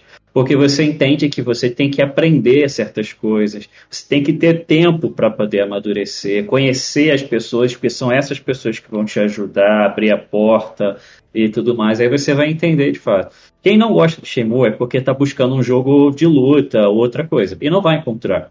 Por quê? Porque não é um jogo para você simplesmente pegar e jogar. É um jogo para você realmente viver aquele ali, você desfrutar, saborear. E aí quando você entra no universo, é como o Michel falou, você você vive a amizade com os personagens. Não tem, é difícil os jogos hoje em dia terem isso. E ainda o Juliano teve uma experiência que foi além, que foi em japonês ainda por cima. O cara não só teve que aprender o japonês, algumas coisas ele com certeza aprendeu, mas assim, ele teve que vivenciar muita coisa de diferente, outro ritmo. O pessoal já está mal acostumado, isso aí é recente, cara. Isso daí começou há pouco tempo. Eu sou da época que a gente zerava jogo de RPG em japonês também. Eu zerei Breath of Fire 3 e 4 em japonês, cara. Entendeu? Ah, tive, pegava a revista só pra pular de parte. A pessoa ela para de aprender, isso é um grande problema. Pô, o videogame é um ótimo meio. É o que o Juliano falou, cara. Você agregar conhecimento com algo que você gosta é impagável. Sim, se você ama jogar videogame, você passa 15 horas por dia jogando videogame, cara, a, o contato em inglês, ele vai ser natural, cara. E hoje estão tirando isso. Aí a gente fica mais burro. É simplesmente isso. Até mesmo um motivador. Tipo, no meu caso, eu entrei para fazer um curso de inglês para poder entender o que eles falavam no videogame, tá ligado? Meu processo inverso. Eu quis estudar para poder aprender a parada. E para mim é muito interessante. E a, mesmo assim, para ter um ponto de vista como assim, eu, eu, na verdade sou um grande fã de dublagem, tá ligado? Então quando o jogo sai em, com a dublagem em português, eu quero ouvir, quero ver como é que tá, tá ligado? Muitas vezes eu me decepciono, certamente. Mas já encontrei, tenho dublagens aí muito boas, tá ligado? Então eu gosto muito de quando o jogo vem dublado. Entretanto, tipo assim, eu concordo totalmente com vocês. Essa parte de você poder aprender é, outra língua, que seja, pô, não só o inglês, eu acho que não só isso, mas vários jogos também tem como você colocar em, em espanhol, por exemplo, também que eu acho uma ótima oportunidade para aprender. Então, eu acho muito foda essa parada também, tá ligado? E tanto como você aprender na prática, quanto ser um motivador para você aprender algo também. Eu concordo com a parte da linguagem, mas eu só acho que é bobeira ficar querendo. Ah, tem motivo, eu não jogo porque, porque não tá em português. É, é uma vergonha a empresa não fazer. Isso que eu acho bobeira. Isso não mas... pode vir como critério pra gente dizer se o jogo é bom ou ruim, só porque ele não é traduzido em português. E isso é uma irracionalidade, tio. Com certeza, com certeza. Eu não vou entrar aqui no mérito é, técnico do Shamu, porque Shamu parece muito combate com Virtua Fighter. E a gente vai fazer um, um cast só de Shamu, tá? É porque a gente. É um jogo que os três, né? E o Suzuki era o criador do Virtua Fighter. Acho que o, o a evolução, né, o sucessor espiritual do, do Shamu é justamente o Yakuza, né? É uma coisa que eu nunca Sim. entendi é que o Michel, como um grande fã de, de Shenmue, ele nunca jogou Yakuza, tá ligado? Nunca vi ele falando que jogou Yakuza, tá ligado? Eu joguei. E, e é uma série que eu respeito bastante. Nunca. Não foi pra nunca, mim. nunca zerei, tá ligado? Mas é uma série que eu respeito bastante, justamente a coragem que ela tem de explorar outros meios, né? Desde explorar determinados assuntos delicados até mesmo mudar completamente a sua jogabilidade para um jogo de RPG. Eu acho super ousado e é uma, é uma série assim, que eu respeito bastante. E Yakuza é uma série excelente, eu recomendo para todo mundo que, que assim, ó, todo mundo que gosta um pouquinho do Shenmue, todo mundo que gosta um pouquinho da SEGA tem que jogar ao menos um jogo de Yakuza. Então assim, ó, se alguém jogar um jogo de Yakuza, terminar ao menos a campanha principal, é difícil terminar só a campanha principal. Mas assim, se vocês completarem um, vocês vão querer jogar os outros. E, e isso eu garanto para vocês, porque esses jogos da série Yakuza, eles, eles têm todo esse caráter da imersão total. São jogos que, que lidam com temáticas atuais, temáticas algumas delicadas, por exemplo, o último jogo do Lost Judgment, que é o spin-off de Yakuza, Lost Judgment lida com bullying, questões sérias de bullying dentro de uma escola. Tem partes que tu vira um detetive e tu é obrigado a investigar dentro de uma escola japonesa como é que acontece nos bullying. E aí tu é obrigado, a, aí tu, tu te infiltra nos diferentes clubes.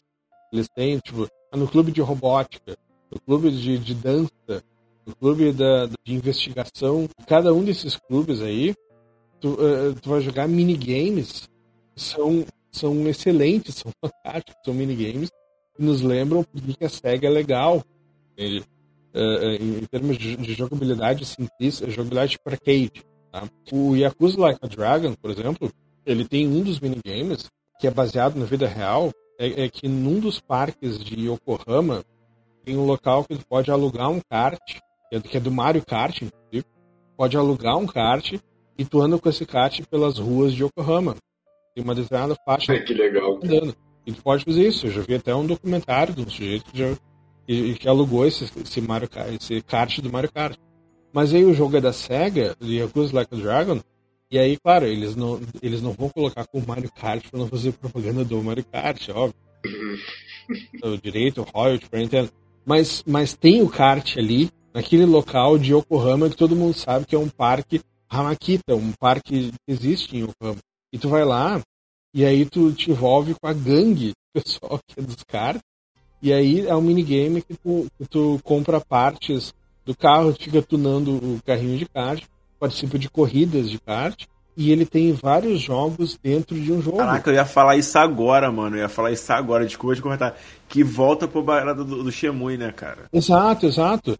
E, e, tem os fliperamas da SEGA, os jogos de Yakuza e do Judgment, eles têm os fliperamas ali do, do Club SEGA, e tu pode jogar o Space Harrier, pode jogar o Super Hang-On, pode jogar uh, outros jogos da era, era 32 pode jogar o Virtua Fighter 2, pode jogar o Sonic the Fighters, eles têm o, inclusive o Virtua Fighter 5, que era de Xbox 360 e, e, e PS3, Legal, o Virtua Fighter 5 ele tá dentro dos jogos do Yakuza, pessoal. Cara, isso é muito maneiro, cara. Olha isso, é muito maneiro. E, e, e, tipo assim, dá pra ver como é que eles utilizaram bem justamente essa parada de fazer a evolução do jogo, né? O Shemui já tinha tudo isso e eles conseguiram evoluir ainda mais, cara. Isso é muito bonito, cara. Mas e, e é aquela parada, nada disso seria possível se não fosse, né, o Shemui de fato, cara. Isso é muito maneiro. Esse jogo é de fato revolucionário, saca? Dois jogos aí preferidos aí pro pessoal de hoje da SEGA, Persona e Yakuza, né? Falam bem pra caramba dele, eu não joguei Persona também, mas retrata muito, falam que retrata muito a vida. Persona é da Atlus, né? Ah, da, isso, é da Atlus, né? É, mas falam que é um jogo que retrata também muito essa a vida é, no Japão e tal. É engraçado que o Ryo, como a gente estava falando. Principalmente a vida estudantil. Sim, sim. É o Ryo é um jovem japonês, cabeça quente e vai para a China, né? Tem até uma questão aí local, né? Porque Japão e China sempre tiveram muitas tensões, mas é, é, é muito importante. A gente vai falar mais do Shemu quando a gente, quando a gente for fazer cast dele. É, o Shemu ele não conseguiu né, salvar aí a SEGA do. Cara, tava em rota de colisão já e não tinha como sair mesmo. Vendeu muito bem Shemu, só que gastou muito para fazer. A gente tá falando aqui de um jogo. O, o Shenmue, ele, ele, ele é genial em todos esses aspectos. Ele é uma obra de arte, a gente sabe disso. Tal. Só que do jeito que a SEGA já tava mal das pernas, e aí o quanto eles, eles investiram no Shenmue para ser a grande última cartada do Dreamcast, para tentar salvar o Dreamcast. Até hoje o Shenmue está na lista de, de, do, do, top 5 dos jogos mais caros para serem desenvolvidos até hoje. Então a SEGA, infelizmente, investiu tanto nesse jogo, que era um jogo que conseguia ultrapassar fronteiras de gênero, né? Porque ele não é só um RPG, não é só um jogo de luta, não é só um jogo de ação. Exatamente. Tal. Só que talvez, talvez ele fosse um jogo mais à frente da época, porque ele era um jogo um pouquinho mais adulto, talvez. Uma, uma temática um pouco mais séria, assim, uma, uh, uh, mais ou menos como um filme oriental. Tal, eu estou supondo que. Eu tô, tô, tô, pensando alto, tá, pessoal? Mas eu acho, eu acho que ele estava um pouco mais à frente do próprio público. Um, público-alvo, jogadores de videogame daquela época. Era um pouco mais novo, um pouco mais adolescente. Hoje em dia é diferente, né? Exato. E aí a SEGA investiu muito no, no Shenmue, e o Shenmue, embora tenha sido um sucesso de crítica desde o início, ele acabou não, não sendo suficiente para vender o Dreamcast. E aí tudo, tudo que eles gastaram no, no, no, na produção do Shenmue, eles não conseguiram uh, retorno. E aí tanto é que depois o presidente da SEGA do Japão, ele próprio teve que tirar dinheiro do próprio bolso para conseguir para tentar salvar a empresa. Uh, eles lançaram aquele marketing um pouco antes do Shemui, aquele, mar, aquele joguinho que é raro, hoje em dia eu não tenho, tá? Fazer um jogo chamado What's Shenmue. Que, que, que a SEGA já estava mal das pernas financeiramente, mas era uma espécie de jogo demo para tentar explicar para o próprio público japonês o que, que era o Shenmue. Esse What's Shenmue, no, no, final do jogo, eu só vi gameplay disso, nunca cheguei a jogar.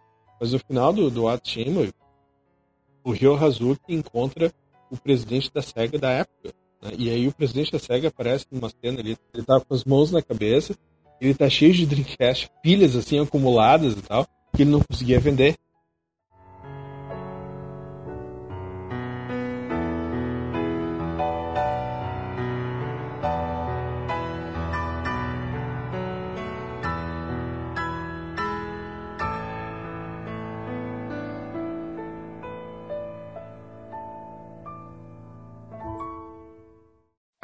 Esse final da SEGA ele foi muito melancólico, porque a SEGA fez isso com o Shenmue. É, o Shenmue eu acho que ele tá na versão do Collection que tem no Xbox, se eu não me engano, tá? Mas é, teve isso mostrando para os fãs que a empresa né, não estava bem e teve um jogo que saiu de RPG também que mostrava é, uma empresa de desenvolvimento de jogos assim como é que era a rotina SEGA. e a, a, isso que só saiu no Japão né que a história era é, de, um, de um personagem que ele tinha que fazer o melhor jogo já feito para salvar a empresa dele.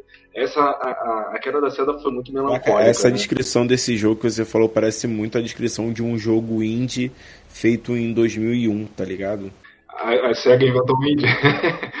não, mas é engraçado você ver, é engraçado não, é triste você ver uma empresa que teve patrocinou, cara, ela patrocinou a camisa do Arsenal, cara. Tinha Dreamcast que no ar, na Eu gostaria de ter essa camisa é, aí, cara. Tinha muito dinheiro tinha muito dinheiro envolvido e escolhas que vieram desde lá de trás com a, o 32X, né? O 32X foi um, é, um, grande problema também, o início ali do problema. Mas, cara, a gente despediu do Dreamcast, na verdade, mais ou menos, né? Da parte comercial, mas muitas pessoas têm Dreamcast até hoje, porque tem jogos maravilhosos, cara. Space Channel 5 é um jogo que eu olhava muito mal assim, mas é um jogo muito bom que parece o Michael Jackson. E, se não me engano, teve envolvimento dele, né? O que, o que não tinha no Sonic aconteceu no Space Channel 5.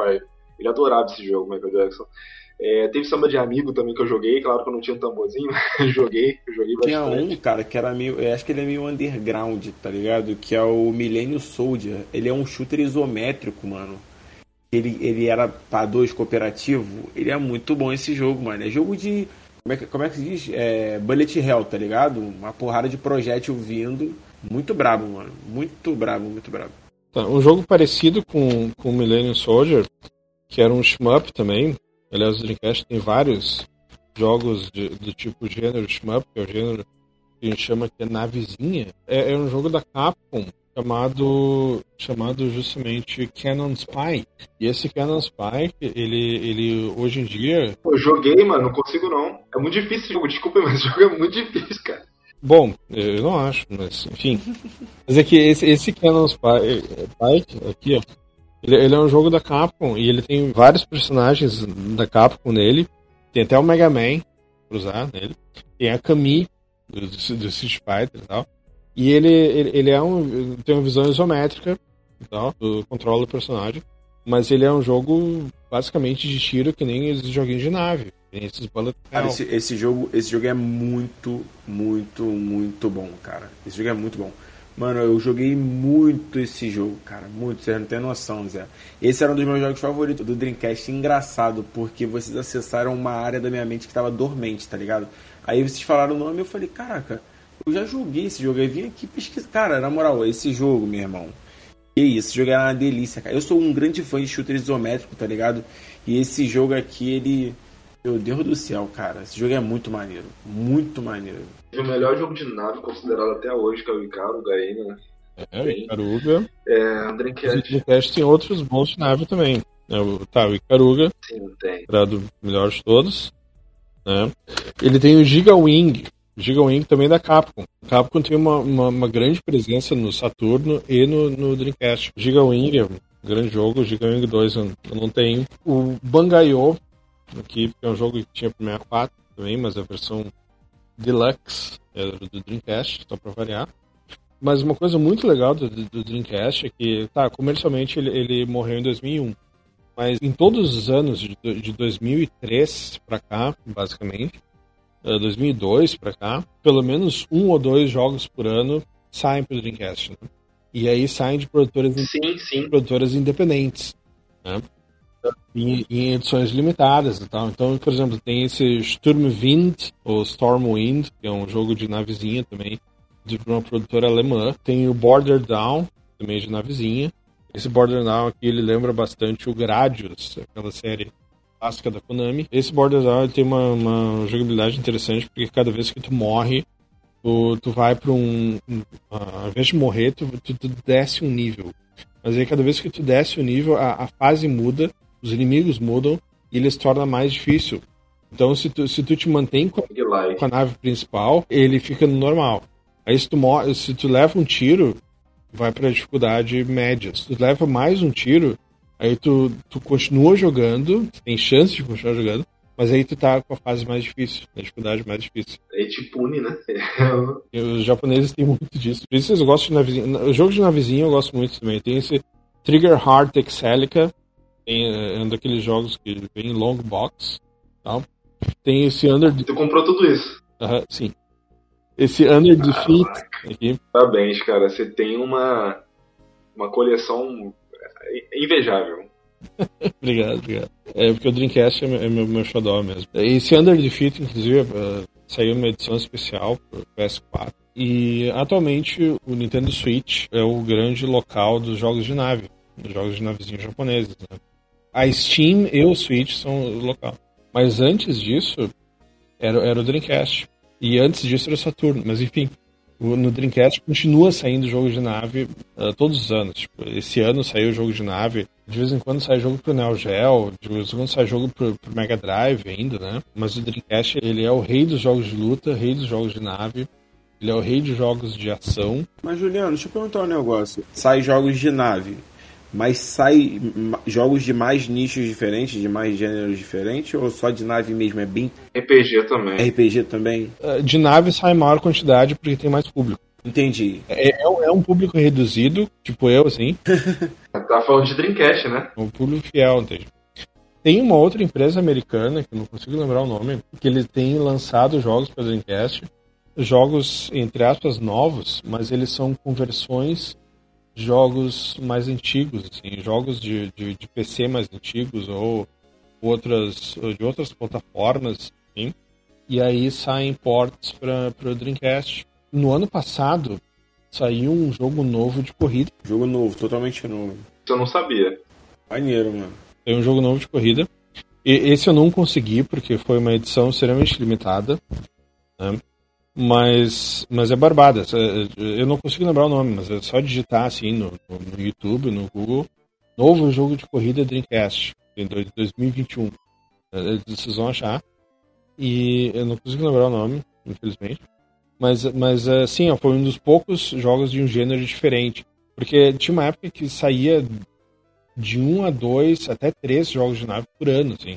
Em 2007, 2006, que foi o ano saiu Border Down, saiu Icaruga, depois saiu Adirgi, tiveram muitos jogos de nave. Chamando assim, um jogo, um jogo de Dreamcast que me marcou muito, não é um jogo recém-lançado, inclusive é um jogo da época mesmo, que foi Zumbi Revenge, cara. Esse jogo. É um Resident Evil arcade. Caraca, cara, ele é muito maneiro, cara. Muito maneiro, cara. Eu adorava jogar aquele negão de Black Power verdadeiro inferno, mano. Pô, era muito maneiro. Hoje em dia, o original, esse jogo é no mínimo 800 dólares. Sabe um jogo maneiro também que tinha, que assim, na época eu achava muito maneiro, mas hoje em dia, dando uma olhada, pra mim é meio, meio brose.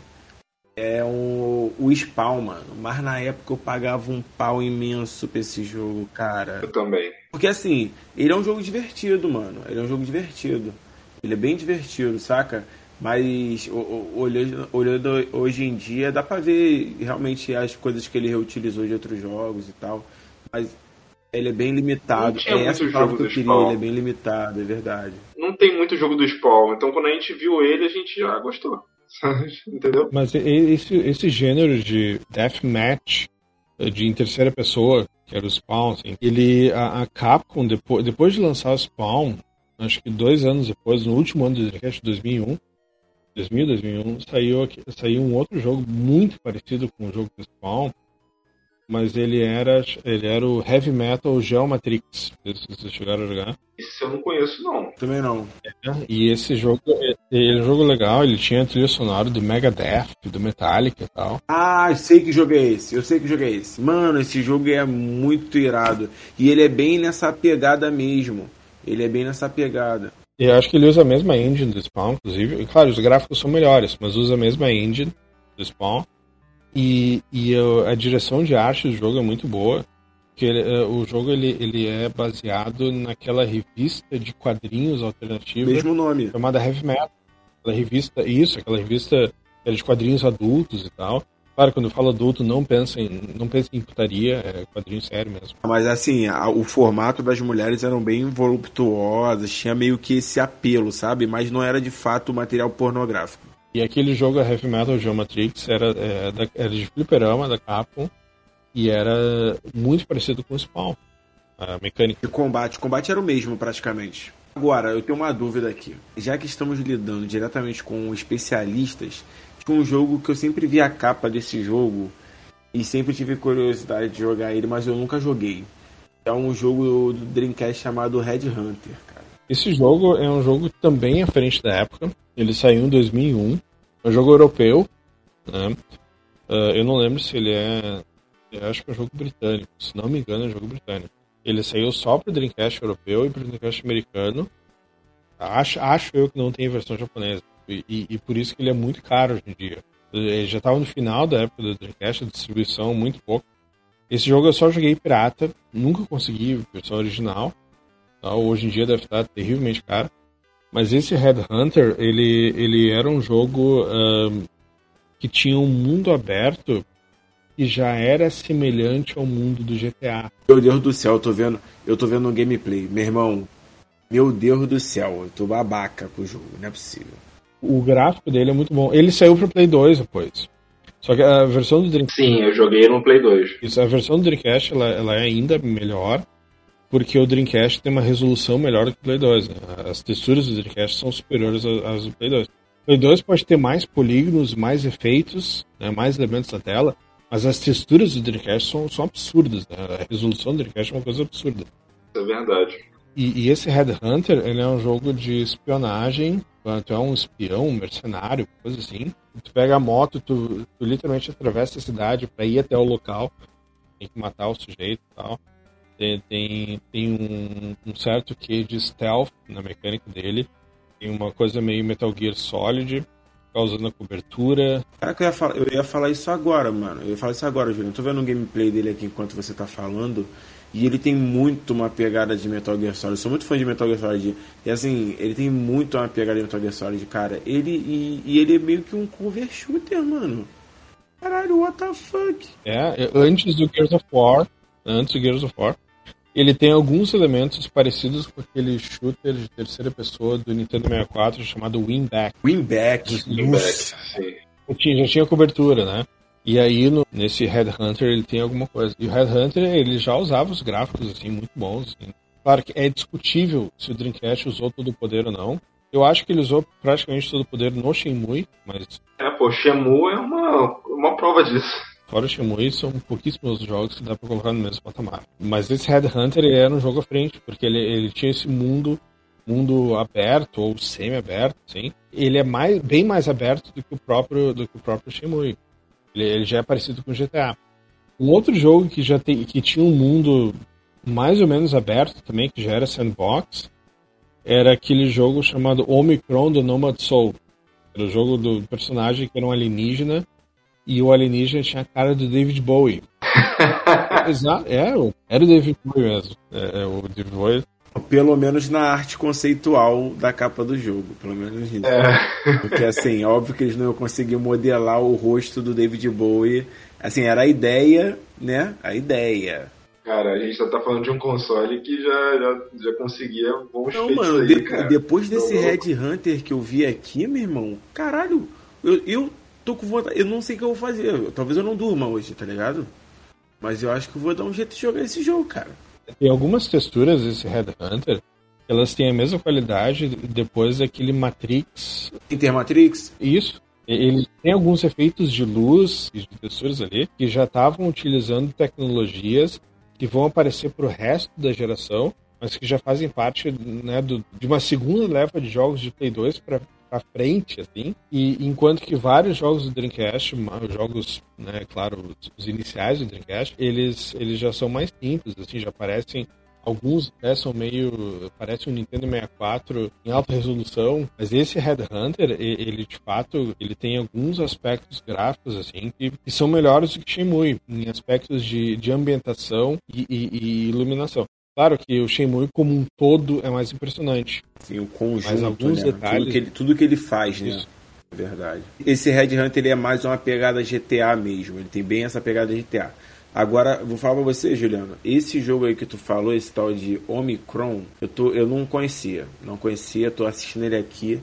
E, mano, ele tem uma pegada assim meio. meio. como é que eu posso dizer? Meio cyberpunk, sabe? Meio Blade Runner, né? Claro, porque o David Bowie também tinha essa coisa da relação com ficção científica e É verdade. É, o caráter né, do David Bowie, é, oitentista normal, é puro. E até teve um filme que ele apareceu, se eu não me engano, teve uma temática parecida. Galera, o Dreamcast foi esse guerreiro aí da SEGA, o último. E, cara, ele tentou. Ele. Pra mim, ele conseguiu. O Dreamcast é um videogame que ele inovou muito, ousou nas inovações, como o Rafael disse. Isso é uma coisa que é de se admirar, porém, a SEGA pagou um preço muito alto ela deixou aí para todos os adoradores da SEGA e a gente tira como referência muita coisa, cara. Você vê aí que o Xbox só tem hoje porque eles fizeram uma parceria com a SEGA ali e o tio Gate gostou de fazer, eh, fazer console, né? Essa é a nossa homenagem, essa singela homena- homenagem aí para esse videogame que impactou muito as nossas vidas aí. Você que pode estar escutando agora, você pode ter o quê? 20 anos agora, então você não teve essa relação com o console, mas é um videogame que até hoje vale a pena é, você ir atrás. Tem uma biblioteca muito boa de jogos, para não dizer maravilhosa. Biblioteca assim, você botar em comparação com o PlayStation 2. Até porque o PlayStation 2, né, acho que é o videogame que teve mais jogos. Pelo amor de Deus, não tem como comparar. Com certeza. Os acertos da SEGA, da Capcom, da Capcom e quem ajudou ali o Dreamcast na época foram é, algo assim que vai ficar pra história, cara. Então acho que a gente falou muito e falou muito da história do Dreamcast, desenvolvimento. É uma coisa que eu esqueci de falar, mas né, o Dreamcast ele tinha compatibilidade aí com os monitores da época. Você podia jogar Ikaruga virando também a tela, porque né, esse tipo de jogo é jogado assim, com a tela de lado, não como a gente usa a televisão. Você tinha comentado sobre, ah, quem não conheceu, dá essa chance para conhecer. Eu mesmo já fui um pouco resistente no passado, por mais que eu, quando era mais novo, quando tive contato assim rápido com ele, eu falei, ah, não, acho que não vai me chamar atenção não. Mas eu só fui ter mais contato com ele, que foi pelo emulador, que aí foi quando eu conheci a biblioteca, quando eu consegui desfrutar mais, e eu, é um console que vale a pena ter. Eu acho que eu sou muito a favor de retro game. Eu sou, eu acho que todo console merece ser explorado e conhecido. Mas o Dreamcast ele tá- foi bem injustiçado por esse curto período de mercado. Mas você vê que ele é, é porque como ele não seria bom se até hoje ele está vivo para os fãs. Se existem jogos indies sendo feitos, até jogos grandes mesmo que né, alemão, como vocês deram um exemplo e tudo mais, e existem jogos online até hoje. Então, para um jogo que morreu comercialmente falando em 2001, ele está vivo até hoje, 2022. Então a gente se pergunta, será que vale a pena? Eu acho que já tá, isso aí já é uma prova. Né? Então, quem puder, quem estiver ouvindo, cara, permita-se desfrutar dos jogos. E mais uma vez, só botando ponto sobre o Shenmue, quando ele foi lançado, eu não tinha maturidade para jogar aquele jogo. Eu queria jogar, se eu fosse pegar, eu queria pegar um jogo para descer a porrada. Eu ia, eu ia flopar esse jogo em dois tempos. Só que eu joguei ele justamente no tempo certo. Foi muito tempo depois. E é aquilo, eu concordo e assino embaixo. O, Ju, o Juliano até falou, ah, eu acho que estava frente ao tempo. Eu arrisco dizer, eu falei, não, assina embaixo do que você falou, meu amigo. Com certeza estava muito à frente do tempo. Não só o Shenmue, mas o console. Até esse Red Hunter, eu para mim eu só conheci ele do Play 2, eu não lembrava ele do Dreamcast. E eu tava vendo o Também. gameplay aqui também, tava babando já. Falei, mais um aí pra eu Bora poder jogar, pegar bora aqui. jogar. Bora já que de repente a gente traz ele de um triple kill aí, a gente troca essa ideia, hein? Bora jogar. É uma boa, é uma boa, boa ideia. Uma coisa que eu quero falar com vocês, a gente vai falar de outros jogos do Dreamcast, até que o Juliano tem muita informação do Dreamcast, vai ser muito legal para agregar. A gente vai trazer esses jogos, tá? É, como disse, ficaram muitos jogos de fora. A gente vai trazer eles ou em Triple Kill, quando não der para falar, não tiver muito, muita informação para dizer sobre aquilo. O Shenmue a gente vai trazer um programa específico. Eu pretendo jogar o Shenmue 3 para agregar mais ainda. Mesmo que muitos fãs não gostaram, eu sei, mas eu vou ter que jogar, né? Sou um Shenmue Boy. Quero agradecer muito a presença de vocês. Pô, a gente... Rafael aí dando seus mostrando aí o, a sua experiência com o Dreamcast, né? Trazendo o Shemu, que é maravilhoso esse jogo. Júlio ouvindo e agregando aí para esse episódio e o Juliano aí um especialista do Dreamcast. não é brincadeira não que tu sabe, meu amigo. Pois é, como eu disse, eu acompanhava o Dreamcast antes dele ser lançado, então já estava hypado pro Dreamcast antes dele sair. Porque eu queria muito ele, eu queria esse console novo da SEGA. Eu queria mais SEGA. E ele é lindo também, né, cara? Ele é bonito demais. É, antigamente os videogames ele eram bonitos. É, para mim, tipo, quando eu vi o 64, fiquei apaixonado, babando por ele, que eu achava que era muito bonito, porque ele parecia é, brinquedo. Mas o Dreamcast ele já não tinha essa concepção. Talvez o controle dele tenha essa parada mais colorida, mas eu não achava ele um brinquedo, mesmo assim eu achava ele muito bonito. Muito bonito mesmo. Quanto a design, a, a SEGA sempre foi mestre no design dos consoles, né? Tinha o, o, Master System tem aquele caráter futurista, assim. Ele parece um painel de. Sim, sim, oitentista demais, né? Ele parece um painel de, de uma nave, né? né? Enquanto que o, o Mega Drive, ele é todo arredondado, é, mas ele é ultra mega high-tech. Parece o Batmóvel, mas o Batmóvel do século XX. Isso é muito louco. E aí depois. O, o Sega Saturn é um pouco feio. O, o, é um o Saturn ele tem algumas linhas que são sexy. Caraca, na moral, Juliano, na moral. Eu sou teu Boa fã, definição. moleque, sou teu fã. Fala sério. Eu tava pensando aqui, eu tava pensando, tipo, como descrever a aparência do, do, do, do Dreamcast. E é justamente, você foi perfeito, cara. Parece o painel de uma nave mesmo, parece a parte da frente, assim, sabe? Cara, eu acho o design dele maravilhoso, cara. Fala sério. O, Dreamcast ele é simplificado. Ele, ele, ele tem um visual que parece um pouco com aqueles computadores ou CD players da época, né, assim. É, é, é, eu, inclusive, né? inclusive o próprio a própria simplicidade do GameCube, a simplicidade do Nintendo Wii né, e do Wii U é, se devem àquela simplicidade do Dreamcast aquela economia do design, né? Aquela, aquela história de que ah, o mínimo, o mínimo pode ser o máximo também, né? Diga de passagem, eu acho o Wii lindíssimo, tá? Diga de passagem, só isso. E, enfim, mas, mas aí tá. Eu tenho essa relação forte com o Dreamcast, né? até hoje é meu console favorito. Meu console retro favorito, certamente é o Dreamcast. Né?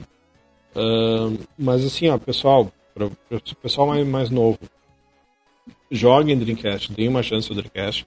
É muito fácil jogar Dreamcast hoje em dia. Uh, por emulação, aquele Red Dream, aquele, uh, o Red Dream é, é uma beleza de emulação, tá? Porque ele, eh, o Red Dream é tão fácil de instalar que tu praticamente não precisa configurar nada e, e ele, já, ele, já, lê automático qualquer formato de jogo de Dreamcast que tu já tenha baixado, tá?